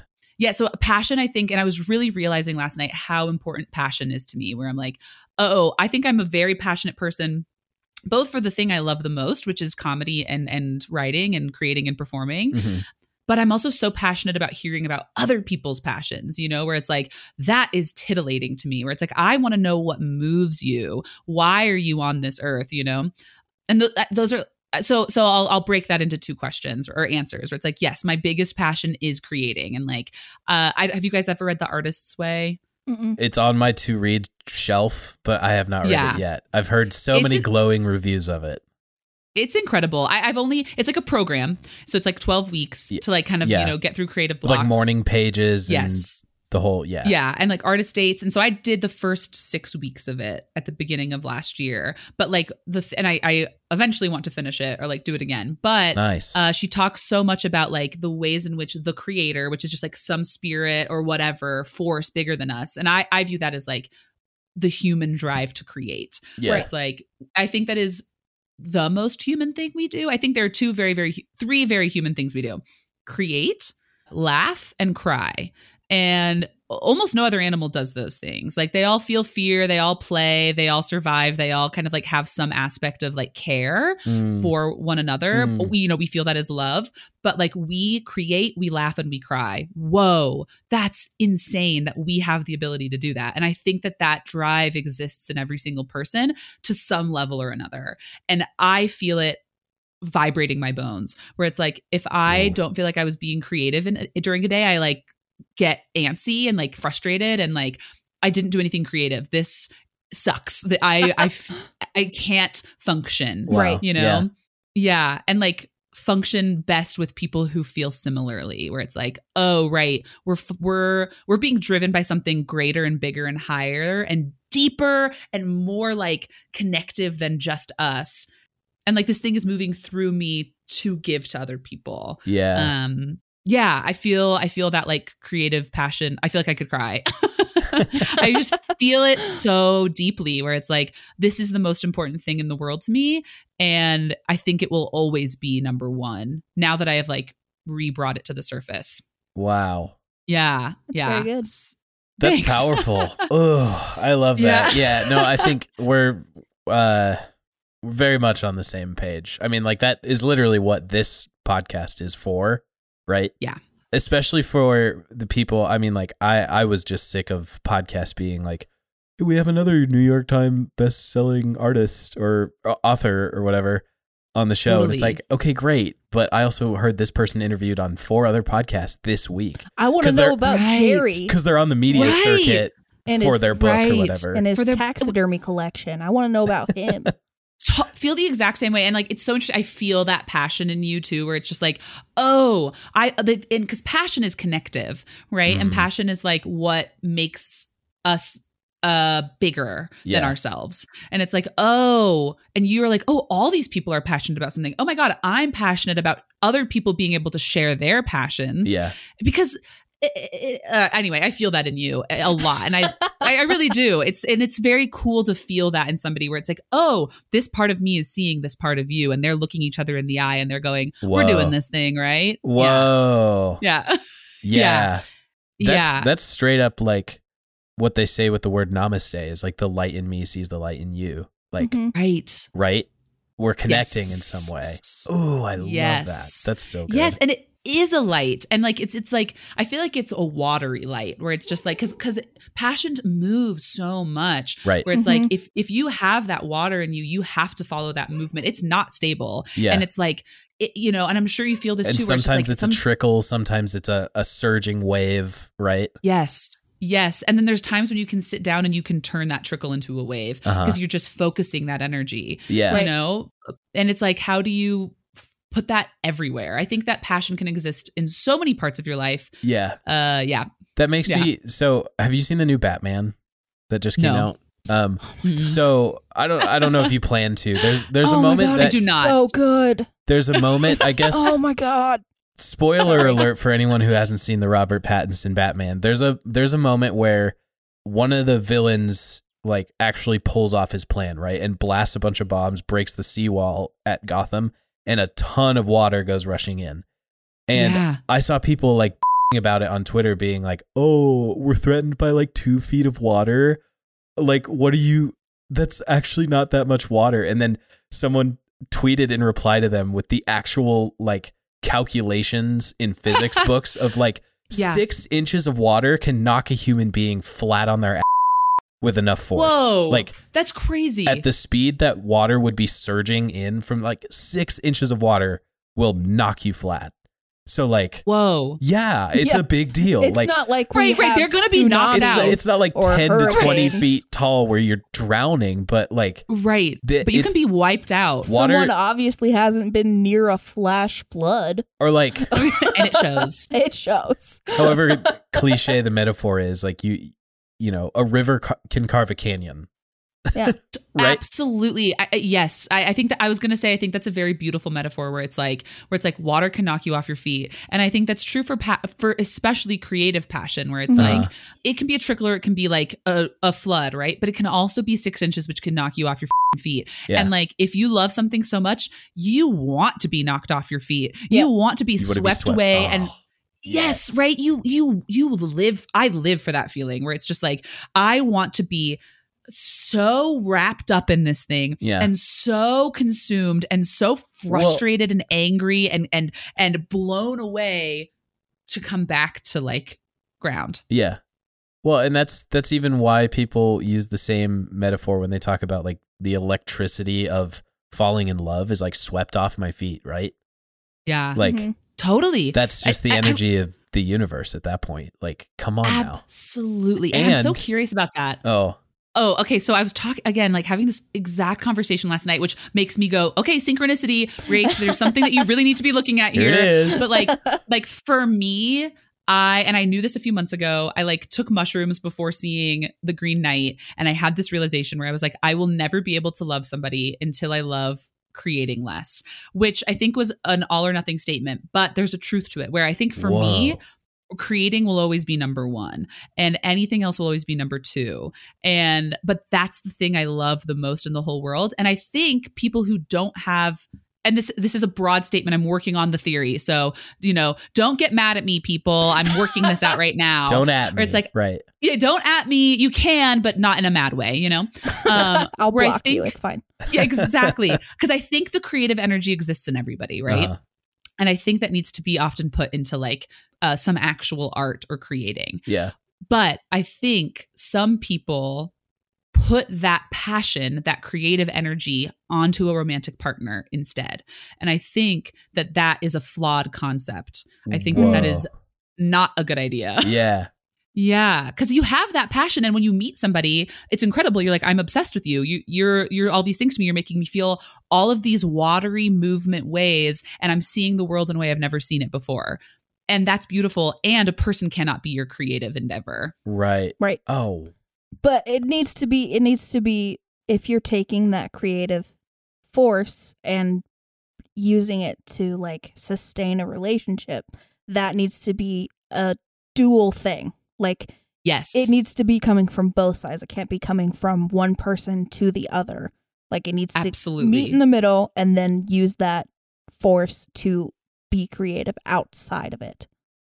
Absolutely agree with that, right? Where it's like again, how do these how do these creative forces within us see each other Mhm. Yeah. and either like make something collaboratively or make our own things, but we can like love within that creative passion world as opposed to making a person your creative passion. Wow. Yeah. Yeah, because there's so much, so many more. Like another human being is an incredibly complicated thing to try and make your passion. And at that Yes. point, like What are you saying, Steven? that dishonors the person who is their own person when you try to make them your project, right? Yes, totally agree. To- or your or your main focus. But if Steven, you- you're not passionate about me? But if you're, I'm just ignoring it. What are you saying? but if you're creating together and generating things together, like the language of partner feels so right Yeah. at that point, right? Like we're partnered in Absolutely. something new together. Yes, absolutely. And I think the word partner, I'm like, you know, has a lot of queer connotations, which uh, there's a lot of like history there that I like Yeah. love and respect and honor, right? Yeah. And I think it's a very interesting way of being like, no, we are collaborating in life and in creativity together. Yeah. Because Yeah. we are we are ho- we are holding hands and doing this this thing together. Yeah. Whatever that creative project is. Right. Yeah, and so I think that's very interesting. And I think a lot of people probably channel that into their kids, which can be very beautiful, but can also be very bad. for the same reasons, right? Yes, yes, for 'Cause the then- exact same reasons. Because then it's a bunch of expectations piled on a child who That is now essentially Yes. your dad when you told him you wanted to do improv. Him saying, "No, you should be a teacher instead of right, like if he, instead like of like, had he supporting said that you." that way. right, Yeah. that's very true, right? Where it's like, wait, you're because what, what's interesting, and you said this, and I'm going to tie this all back in, but it's like you said, uh, a hu- a human being is a very complex thing to make your passion, right? And uh, because a human being is a universe, and you can't because creativity is creative, is emergent, is uh, flowing in water. We will. We have a desire to make things the way we want them to be, Mhm. right? Uh, And um, when you try to do that with a person, whether it's a romantic person or, or a kid, that's like taking their creative energy. You're like, well, I want to create you into this thing. And it's like, no, no, no.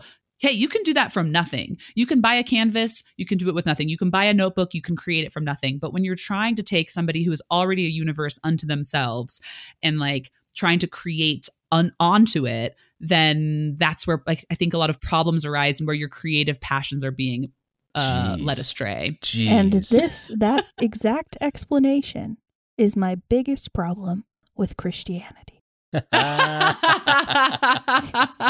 you heard it here first, folks. There it is. the Pope. Hey, the Pope, we're adding you right now. Yeah. Right. Dude, get it Are you together. listening? Yeah, and he is. Oh yeah, Obviously. you know. Yeah, Oh. n- no normal people is Pope Francis's favorite podcast. I actually heard it when he was on um Clearly. when Joe he, Rogan? Yeah, when, he- when he was on Joe Rogan, Oh, God. the Pope on Joe Rogan. That'll be the day. Oh, that'll Oh, be the man. day. That that is as imaginative as a spider writing a love poem. Yeah, right. Truly is. I love that. I actually love the idea of the Pope being on Joe Rogan. That's very funny. Yeah, that's, a good very throwaway funny. Ah, line in there somewhere. Like, Absolutely. Can Yeah. I steal it? please do Please go do with it God. Thank forever. you so they much. say. Yeah. Um, Go with God. also, I uh, just real quickly because I I'm conscious of the fact that we've gone over time already, and I still have a few Oh, yeah. questions to go with you. But um, I feel like I want to wholeheartedly reject the idea of like you stealing that joke for me. Like I just Mm. want to be like eh, that. That's something that just arose out of us. Yeah. Enjoying each other today. Yeah. And like, you're not stealing anything from me when you say that. I Thank might say it you. in the future, but it's like, Say it in the future. yeah, I don't, I don't feel like, I mean, like, okay, there's, there's a literal definition of plagiarism that is problematic, right? Co-writing. Yes. Yeah. but yeah. yeah. but in this, in this case, like, yeah, I don't feel like you're stealing from me at all. I appreciate that. And I I actually really love that concept because like what we really just did was like we were generative, we were creative, our like our like interesting creative collaborative passions intersected and we played and made this thing. Yeah. Yeah. So thank you. You're listening to No Normal People with Rach Angard, and we'll be right back with the rest of the interview. If you're enjoying what you're hearing today, would you mind coming over to Apple Podcasts or Spotify and telling us about it with a five star rating and a one or two sentence review? I know lately, I personally have been helped out tremendously by the thoughtful reviews that fellow listeners leave for new podcasts that I'm searching out. I listen to quite a few podcasts, and I'm at the point where it takes quite a lot for me to add a new subscribe to the list.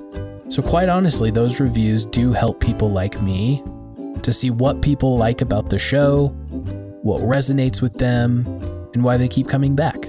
So, if you wouldn't mind leaving a similar message for a future listener of ours, that would be truly appreciated. You could also come chat with us on social media. We are on Instagram and Twitter at No People Pod. That's K N O W People Pod. There you can check out the teasers and the quotes we like to feature of every guest, as well as check out photos of themselves, maybe help you put a face to a name as they come out. You can also email us at nopeoplepod at gmail.com with any thoughts you might have, recommendations on how we can make this show better, or if you would like to sign up to be on the show, that's the way to do it through the email. And with that, I think it's time we get back to the rest of our interview with Rach.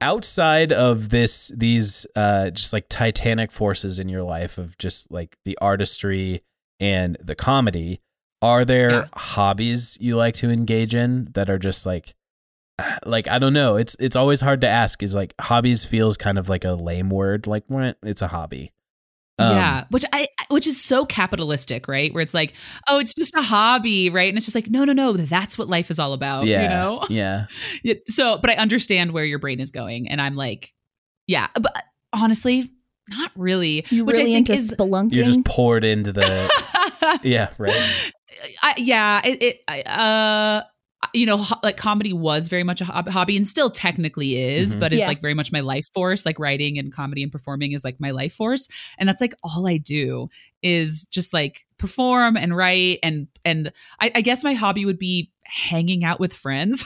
so, right yeah just Yeah. being social i guess yes, like that's my other huge passion Just too, just like talking to existing people. in a room with another human. Ugh, it's like the best thing in the entire world, you Right. know. And and for I like don't really have any other hobbies right now, which I was thinking about because there's so many things I'm interested in doing, yeah but do not have the time. Like Katie and I were going to take a roller skating class, and then we had a sketch uh, thing that kind of like didn't work with it. And we're we're gonna go in a couple weeks, and like that's what I would like to be my hobby is roller skating. I bought roller Literally- skates last year, yeah, Amazing. with some stimulus Literally, money. uh, me and my friend, we were like, we should just really get into roller skating this summer. It's hot. It's so hot. I like all, suddenly my Instagram was like flooded with like hot roller skating girls, and I was Yeah. like, I want to do that. I want to be a need to hot be roller near skating them. I girl. mean, I want to roller skate. yeah, exactly, exactly. I'm like, do I want to be you? Do I want to kiss you? I cannot tell, but I'll do both. You know, Tongue? Right. No. yeah, Tongue. no, no, famously no you're tongue. not Marmaduke. So Right, that's exactly right.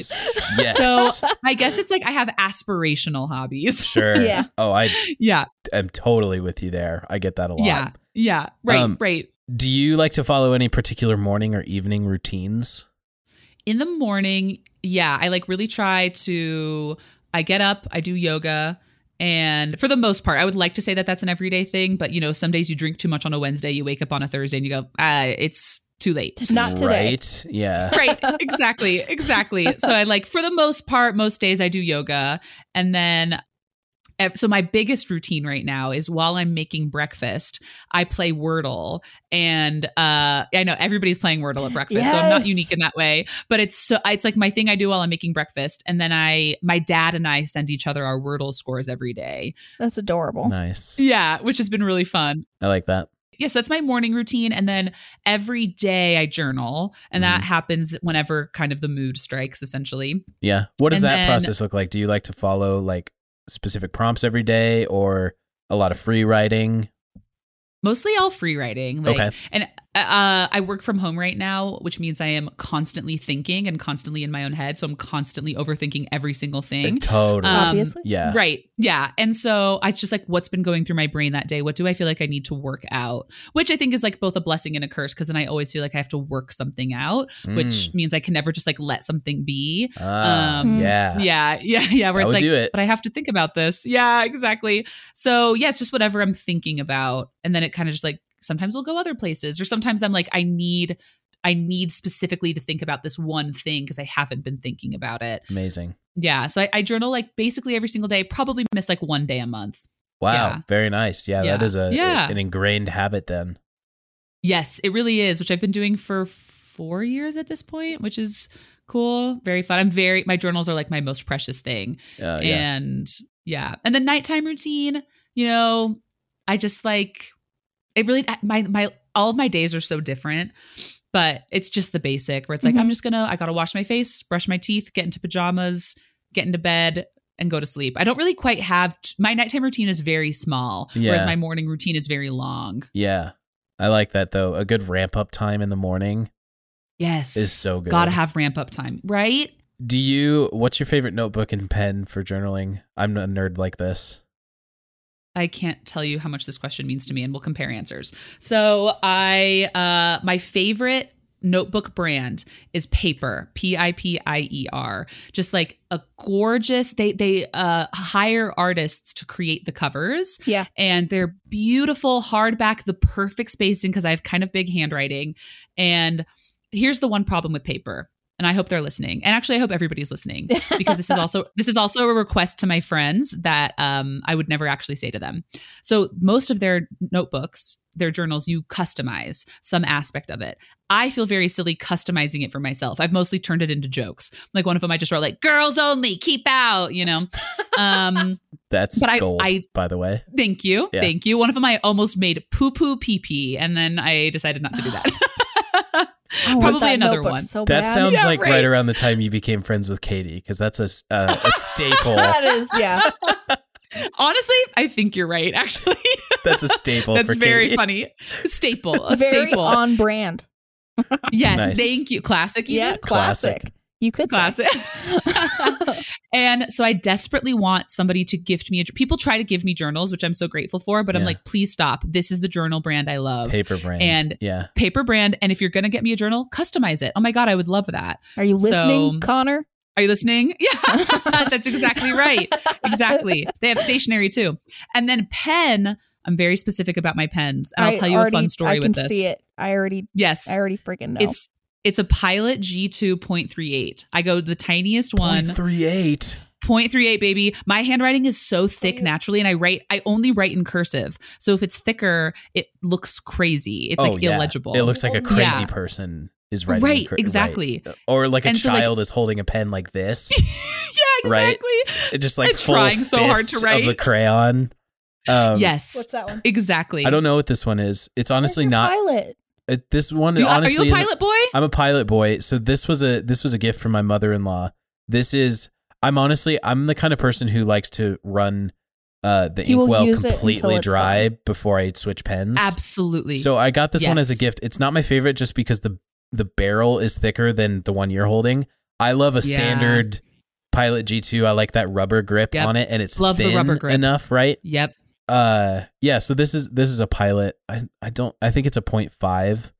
I can never so find a thick for me. 0.38. Oh, oh my god. Target. Target. Okay. Now, let me. Are you guys ready for this very hilarious story about pens? Yes. So everybody knows how specific I am about pens. It's like that's the Rach thing, right. and so Classic. for my classic Rach, and for for my birthday this last year, uh, my friend Chris took me out to dinner and like grabbed a bag from the back of his car. And I'm opening it's like full of a bunch of tissue paper. And I open it and or no, it was a box. Unwrap it. I open it and uh it's just full of a bunch of things of tissue paper. And I unwrap each of the tissue paper and inside is one pilot G2.38 pen. And so it's probably like 20. Laughing so hard, opening there's like a growing pile of, you know, tissue Paper. Right. and then we're, yeah, right. And then we're like eating, we're drinking, having so much fun. He's like, I have to go to the bathroom. He comes back with a bigger box. I unwrap oh my it. god. Inside the box is a bunch of individually wrapped Pilot G2.38 pens. Losing my absolute mind, a huge growing pile of tissue paper. He goes to the bathroom again. Did No. not f***ing occur to me. He comes back with an even bigger, really long box. I open it each, another box full of individually wrapped Pilot G2.38 Oh. pens. So long, so tall, l- absolutely losing my mind, cracking up, crying of laughter. People are watching us because it's just an insane thing You're to see in at this public restaurant. unwrapping In all these pens. Yes, it was so funny. And I was just absolutely losing my mind. We threw everything away. I was working at a cafe at the time. So we go to my house to go get the cake they made me. And he's like, I have one more present for you. Oh Stop. Stop. It's My another pen. god. yes. So he gives me a bag full of more individually wrapped Pilot G2.38 pens. It was the funniest gift I've ever gotten in my life. And now I have 60, probably like now like 52 of these It's pens. so incredibly at my house. specific, but yeah. So you so you Holy also run crap. them empty before you move on to the next one. you have to. You have to run them empty. I love that. Goodness gracious, Rach. This afternoon has been a delight. It's I been so much fun. You guys are so fun to talk to. I'm I'm beaming. I like I'm going to be riding this high for a long time. yes, me too. I know. I'm like, oh, my cheeks, they hurt. Uh, here we go. I love it. So, coming to a point where we're winding down the podcast, we want Yes. to check in with what you're currently consuming right now. Yeah. So, let's start She's with what your vegetarian. current. Thank you. we clarified this. yeah, no a lot of red meat. asparagus. Yeah. Um, what are you currently reading? so I actually just started a book club with some people that I know from improv, which is fun. So I just started reading the book is called The Secret Lives of Color. Mm. which is a fascinating book. She just like choo- like she does it, you know, within color families, then one specific color in there and talks about like the cultural and social history of that color. Right. And like the way it was made and stuff. It's I, it's been on my list for probably four years, and That's now so we're finally cool. reading it. Wow. Yeah, it's a really, really interesting book Most excellent. In the new book club, too. in the new book club even but before that i was obsessed with short stories i read so many short story collections at the beginning of the year Yeah. um and i was like oh short stories are the best i love them so much Amazing. Um, what are you currently watching? Like shows you're in the middle of or movies you've recently seen?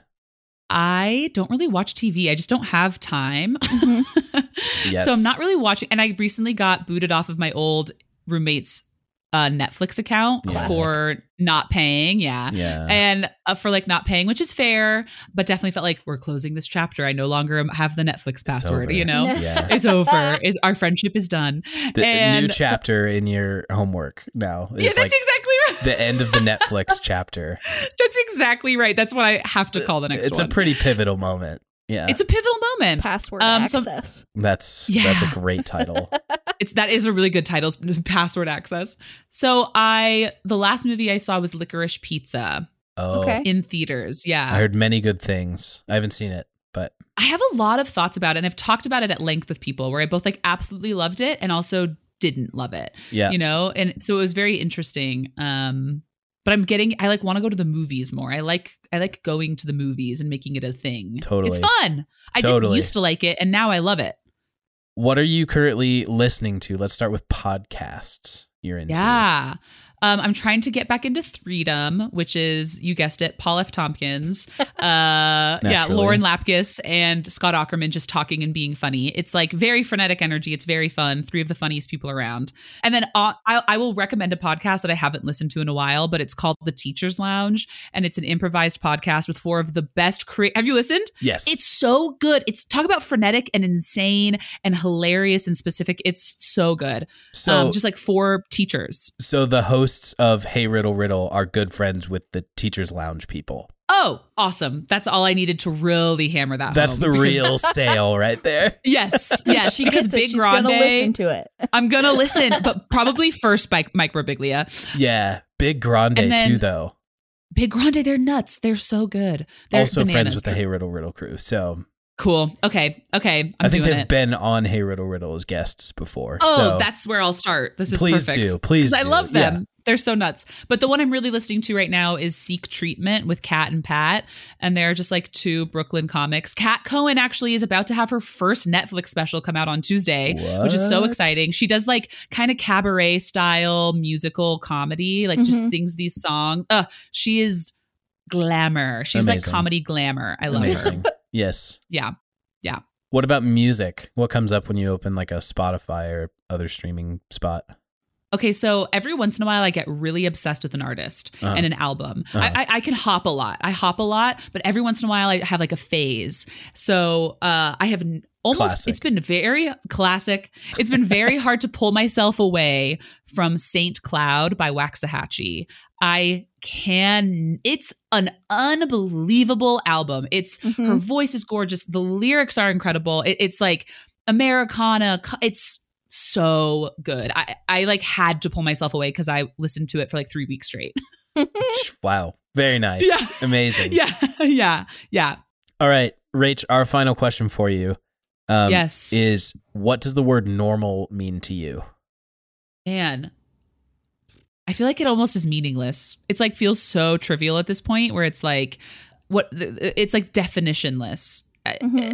is truly what my brain goes. Like I see the word, I hear the word normal, and then I go like flip through my mental Rolodex, try to like project any images, and it's nothing. Yeah. Yeah. yeah. Cannot Which is find. fascinating. Error. Yeah. I think- Horrible. Right. That's a good relationship to have with the word, I think, is like having, like, if you were raised with some form of like, this is what normal people are like, or like, Yeah.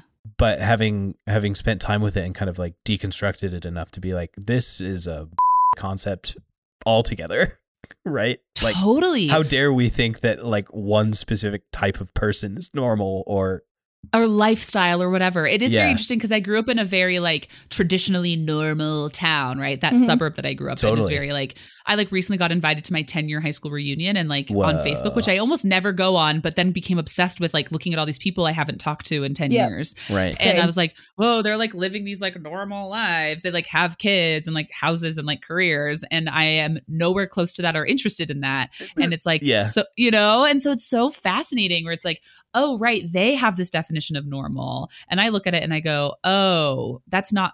I don't even think I have a definition of it. yeah I did use it today. I was like looking at an outfit I was trying on and I was like, that's too like norm core. Norm Norm core. or yeah. yeah. So I was like, I have to change. yeah. Wow. I live in cottage core. Norm is a little too I sus like that. for me. Too sus. Norm is sus. oh my god. I like that. Goodness gracious. Rach, would you tell anyone listening where they could find you on the internet if they are so inclined to? Yes, please, please find me on the internet. On Instagram, I'm bit of a Rach. And then you can follow, if you live in the Denver area and like want to see my show, you can follow the flea market show on Instagram. So you can find out when those shows are. And then Twitter is kind of where the real magic happens. And I, I think can it's vouch just for that, at- yeah. so listen, Steven will vouch for it. Okay. Yeah. It's just at Rach Angard uh, on Twitter. Amazing. Yeah, I'll put Yeah, links to follow all me. that in the show notes too, so people can just tap and- Perfect. tap and go, as they say. Perfect. Does Love anyone it. say Thank that? you. Why did I say that that way? I don't know. No, everybody says it. That's Yeah, a that's Thank you. normal thing to That's Yeah. say. yeah. Hey. Basic. Thank you for affirming me with this one. Uh It's a huh. very straight white man thing to say. And that's why they say Yeah. There it is. it. Um, Rach, would you close us out by reading our favorite quote? Absolutely, I'd be honored. The only normal people you know are the ones you don't know very well.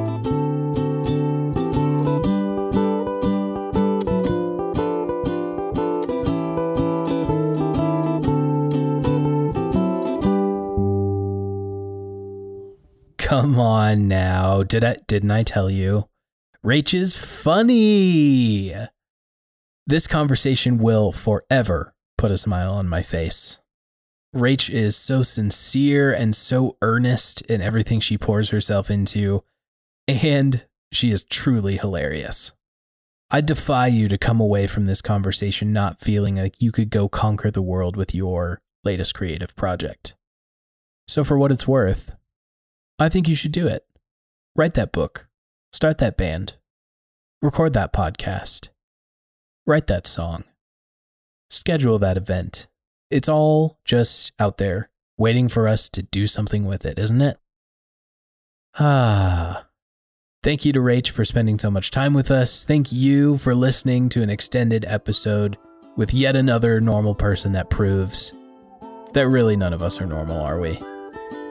So, with that, we'll talk to you next week. Bye.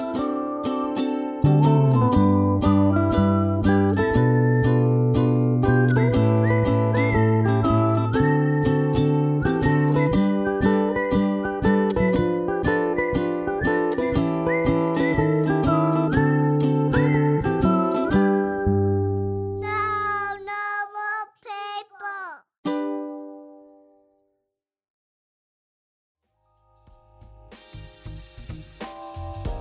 Welcome to the Whiskey Bench, where we pair cocktails with conversation. Whether we're diving deep into a meaty subject like the history of fascism, or why monetary policy drives inflation, or just bringing you the highlights of a crazy news week, we aim to look past the simple answers and discuss the complexity of our wild world. So pull up a chair, pour yourself a drink, and join us on the Whiskey Bench. Highline Media Network. Artist owned podcasts by normal people in normal places.